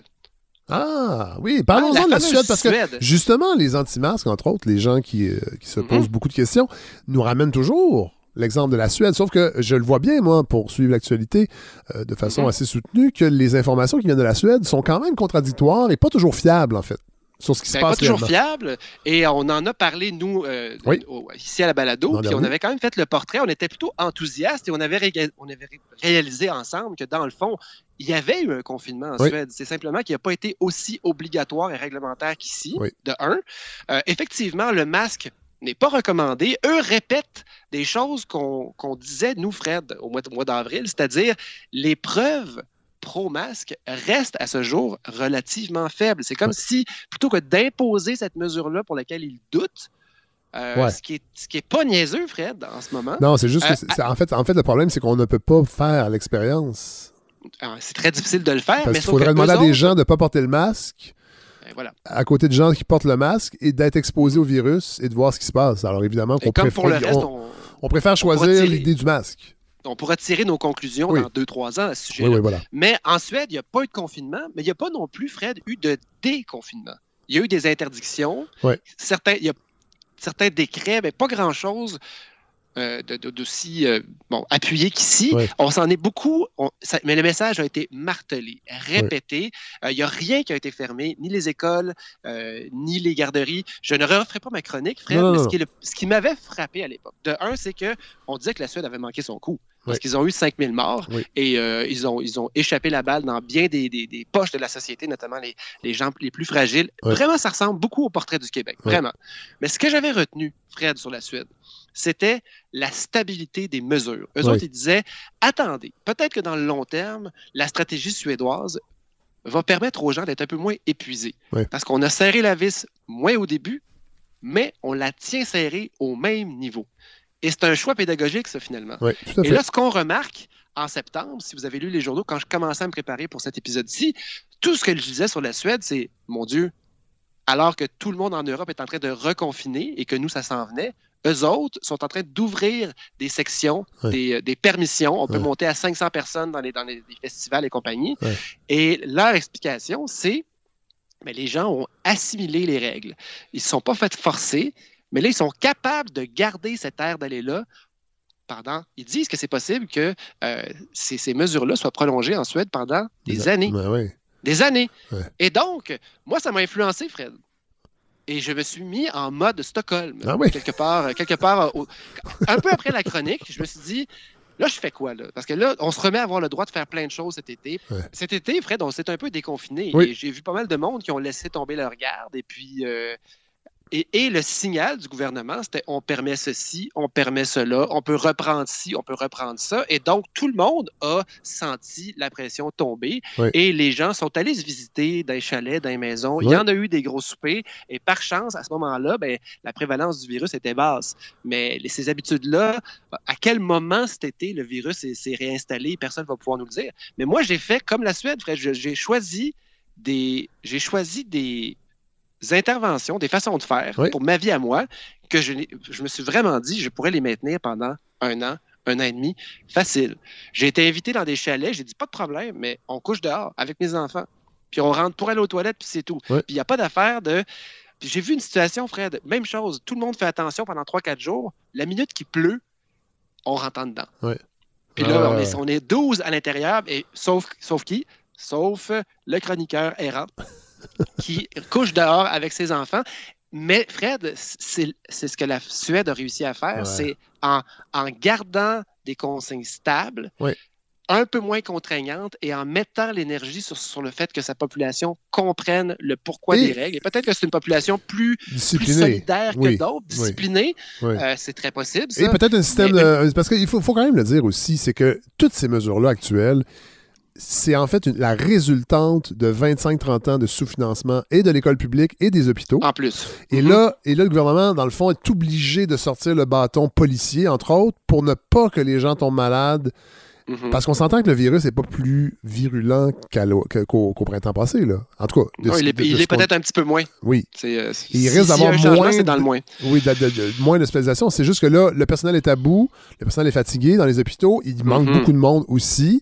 Et c'est ça, là, quand même. C'est pour ça que moi, des fois, je suis quand même assez perplexe. sur- J'ai hâte de voir, mais j'ai l'impression qu'il y y a- il y a de plus en plus de gens qui vont se poser des questions. Et on le voit aussi, la, la présence du Dr Arruda est maintenant accessoire dans les points de presse. Il ne fait que répéter qu'il y a plein de choses à Mhm. prendre en considération, que c'est complexe, qu'on ne peut rien déduire. Ouais.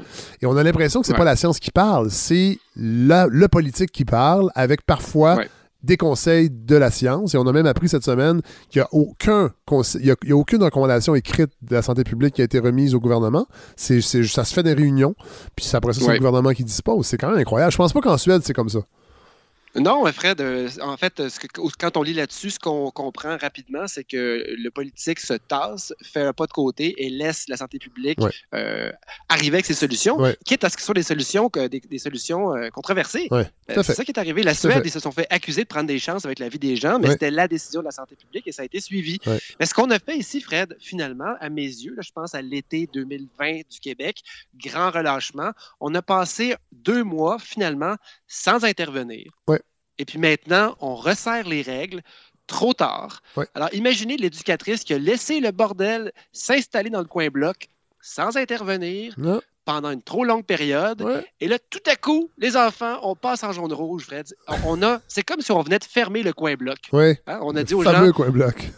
il n'y a, plus- il y a plus de meetings, il n'y a plus de réunions, il n'y a plus de bars, il n'y a plus de restaurants, il n'y a plus de théâtre, il n'y a Ouais. plus de cinéma. Ouais. C'est catastrophique. Mais euh, ça fait des semaines, des mois que certains chroniqueurs euh, sonnent la cloche en disant Tout Mais fait. on fait pas suffisamment attention. Euh, Et là, tout à coup, on serre la vis. Et qu'est-ce qui se passe, Fred, quand on punit et quand on sort le bâton? Il y a des réactions. Euh, il y a un sentiment d'injustice. Et bien voilà, et c'est ce qu'on a, c'est ce qu'on a devant nous. Donc la pédagogie, Fred, même si mon exemple était un peu absurde tantôt, si la population n'adhère pas, euh, puis la seule chose que tu as amené, c'est, c'est des contraintes. On n'est pas sorti du bois, mon Non. bon Fred. Non, effectivement. Puis Ouais. on va en reparler. On va faire attention de pas trop en reparler parce que les gens sont écœurés. On va se le dire. Mais Fred, euh, Puis nous, on Fred, fait attention. Blitz d'infos. Oui, Nous autres, ben, je vous ai entendu à Radio Cannes ce matin dire que vous étiez en, en semi-confinement finalement Oui. en permanence. Oui. C'est ce que j'ai fait cet été. Ouais. Mais je suis. J'ai limité, j'ai pas vu mes parents très peu, on s'est vu dehors. Puis si les conditions étaient pas bonnes, j'y allais pas, Fred. Ouais, les fait. enfants ont, ont été invités à des fêtes. Euh, S'il y avait trop d'adultes, on y allait pas. Euh, puis ça me dérange pas. J'ai l'impression que c'est ça qu'il fallait faire. Ouais. Puis euh, ben, euh, j'aurais souhaité qu'on soit plus nombreux à le faire. Mais je me suis inspiré de, de- de ce que j'ai pu lire, par exemple, en Suède. Fred, Oui. l'après-COVID arrivera un jour. Ah, Et oui. euh, je veux me réserver, si on est capable, dans chaque chronique, un petit, un petit, un petit deux minutes sur quelque chose d'intéressant qui s'en vient. Oui. Euh, Fred, ça fait 10 En fait, vous êtes, euh, êtes-vous en train de me dire que vous faites du- du- maintenant du journalisme de solution? Ça, c'est la nouvelle mode? Euh, on, ne Ben, fait- je- on- on ne relate pas juste les faits, on apporte des solutions. Écoutez, euh, c'est un mode de vie, hein, les solutions, Oui. sans blague. Oui. Euh, c'est- c'est- si on fait juste fixer sur ce qui va mal ou sur le bobo, on oublie toute la belle peau sans bobo qu'il y a autour. C'est vrai, Et on un- pense juste au bobo et on, et on le gratte. Vous êtes un passionné de solutions. Absolument. Oui, tout à fait. Même si je peux, je, je fais partie de ceux qui peuvent bien, bien se faire aspirer par les problèmes. Euh, on pourra en reparler. Donc, Mais, Blitz, euh, Fred- Blitz. Euh, les premiers travaux pré- préparatoires pour le prolongement de la ligne bleue ont commencé. Ah, mon Dieu. Ah, à Saint-Léonard, dans, l'ouest. J'étais pas au courant. Euh, dans l'est, pardon. Oui. Et oui, les premières ils ont déplacé 3-4 rallonges, là, Oui. puis ils ont branché, euh, ils ont branché un, condensateur quelque part. Et ça, mais c'est quand même commencé Oui. et ça devrait être terminé pour 2026. Oh là là. Donc, euh, un peu, juste un peu après la fin de la pandémie, selon ce que je comprends. Si on reste dans l'est de Montréal, Oui. Saviez-vous, Fred, ça fait 10 ans que la, la raffinerie Shell de Montréal-Est a fermé ses portes? Ah oui, déjà? Oui, ça fait 10 ans, ça, je n'aurais pas cru. Non. Et Shell, Shell, j'ai lu ça cette semaine, la semaine passée, songe à implanter une usine de biocarburants avancés, donc pas des carburants fossiles, des carburants comme l'éthanol. Ah oui. Et euh, l'éthanol, dans ma tête, sans une connotation négative, on fait pousser du maïs pour finalement le transformer en liquide pour faire rouler des chars. Oui. Et euh, c'est assez limite. Par contre, en réfléchissant, je comprends un truc, c'est que si évidemment on, on- on fait, et c'est le cas dans certains pays, on fait brûler des forêts pour ensuite planter du maïs et faire de l'essence avec de, l'alcool en fait qui va être aigré à l'essence. On est pas C'est gagnant. assez limite. Ouais. On n'est pas gagnant. Tandis que, Fred, l'éthanol, c'est quand même intéressant pour une chose et ça vaut la peine de, de le comprendre. Le problème du pétrole, c'est qu'on sort du carbone qui était caché dans la Terre Oui. et qui n'interagissait pas avec l'atmosphère. Et là, une fois qu'il est libéré, il n'y a rien à faire. Tandis que le maïs, lui, qui n'existe pas au printemps, euh, en poussant, saisit du carbone de l'atmosphère, en capte dans son épi savoureux, Oui. et ensuite, on le fait réagir. On- je pense que c'est une digestion enzymatique qui se fait, une hydrolyse. Oui. Et là, on crée un carburant qui va être ajouté à l'essence, puis qui va être ultimement libéré dans l'atmosphère. Donc, le carbone a fait un cycle et il n'a pas été un nouveau carbone libéré. Ça, c'est bien imparfait. Oui. Mais c'est bien imparfait Oui. et euh, c'est pas une solution. Ça- mais par contre, cette usine-là a un deuxième volet qui, ça, m'intéresse beaucoup, puis on en reparlera une autre fois. Oui. On parle d'exploiter l'éthanol cellulosique. Et ça, c'est intéressant parce que c'est fait avec des résidus de bois. Donc, par exemple, si on abat une forêt pour en extraire euh, les essences économiquement rentables, pour Ouais. faire du papier, pour faire des meubles, faire etc., il y a toujours, toujours des résidus forestiers qui Ouais. vont là et qui sont gaspillés. Et là, on pourrait installer euh, en région de telles usines ou encore en ville pour récupérer les résidus Le, le brandy, de ville. le brandy urbain. Exactement, mais je ne sais pas exactement ce, ce que c'est que ce- ces résidus-là, Ouais. qui ne sont pas des résidus compostables, qui ne sont pas recyclables non plus et qui ne sont pas des déchets, mais c'est une catégorie de résidus citadins Ouais. qui pourraient être transformés sur place à Montréal en éthanol cellulosique et sur le plan énergétique serait beaucoup, beaucoup, beaucoup plus intéressant. Ah. Et euh, j'ai commencé mes recherches Oui. assez pour savoir que ça pourrait être beaucoup plus compliqué que ça, mais euh, de savoir que l'étape suivante, c'est que Shell songe à, construire une raffinerie, en fait, un- un- une usine de production qui pourrait éventuellement recycler des produits de la ville Oui. et en faire un, un combustible renouvelable. Oui. Eh bien, ma foi, ça me donne espoir. Tout à fait. Et surtout, si en plus, cette raffinerie est connectée avec la ligne bleue Exactement. Les gens pourront aller travailler en métro. pour aller faire du, du biocarburant. C'est extraordinaire. Ah, Exactement. Oui. Alors voilà, fait que Fred, il y a un espoir au Ben- bout de la ligne bleue. Ah! Merci, Godefroy. Vous êtes un marchand d'espoir euh, Ah, cette semaine. Bien content fort. de vous avoir trouvé. Euh, je pense que les Ah, auditeurs aussi vont être bien contents. Puis, Non, non, euh, Oui, puis on va se. Ben, faites attention à vous encore cette semaine dans votre sous-sol, dans votre quartier euh, mort euh, de, Oui. de, de- de l'Université de Montréal. Et ben, très peu d'étudiants. on se retrouve la semaine prochaine et on va vous trouver un petit ID là, avec, euh, avec Larry, le réalisateur. On va se faire un petit ID Blitz, gars de nouvelles. Pili, pi, pi, pi, pi. Oui. Corona 19, celui-là, celui-là, je le laisserai partir. Ah, non, le Corona 19. Voilà. Ça, c'est fini. OK? Au revoir. D'accord? Bye. Alors voilà ce qui conclut ce premier épisode de la saison 3 de la balado. Très très content euh, de cet épisode, de repartir, de reprendre le colis. Alors je remercie évidemment Hélène, God, euh, euh, Bissonnette, Julie Nadeau, notre invité également euh, Alexandre euh, Poulain et son livre Un désir d'achèvement qui est disponible aux éditions Boréal. D'ailleurs, on va mettre toutes, toutes les, références pour que vous puissiez vous procurer ce livre sur la page Facebook de la balado. Je remercie Jacques Duchesne qui m'a donné un sale coup de main sur le site Internet. Je vous parle toujours du sentiment de communauté que je veux créer avec cette balado-là. Ben, ça, c'en est un bon exemple. C'était un auditeur qui avait des, euh, des compétences euh, et qui voulait euh, participer au projet de cette façon-là. Donc, merci Jacques. Je remercie également Andréane Obansawin aux médias sociaux qui me fait, qui me donne également un gros, gros coup de main. Et surtout, merci pour ses opinions tranchées sur mes idées. Elle, c'est assez clair quand elle aime pas une idée ou qu'elle aime une idée. Puis ça, c'est vraiment super important dans un projet comme celui-là, qui n'est pas de flagornerie. Merci à Larry Dufresne qui co-réalise avec moi euh, les épisodes et qui lui aussi m'apporte euh, ses lumières et ses conseils et son expérience. Je remercie évidemment tous les donateurs. Vous êtes plus de 400 à peu près euh, qui ont déjà participé à la campagne. J'aimerais ça en avoir 1000 cette année. L'année passée, j'en avais eu 700. Euh, on verra.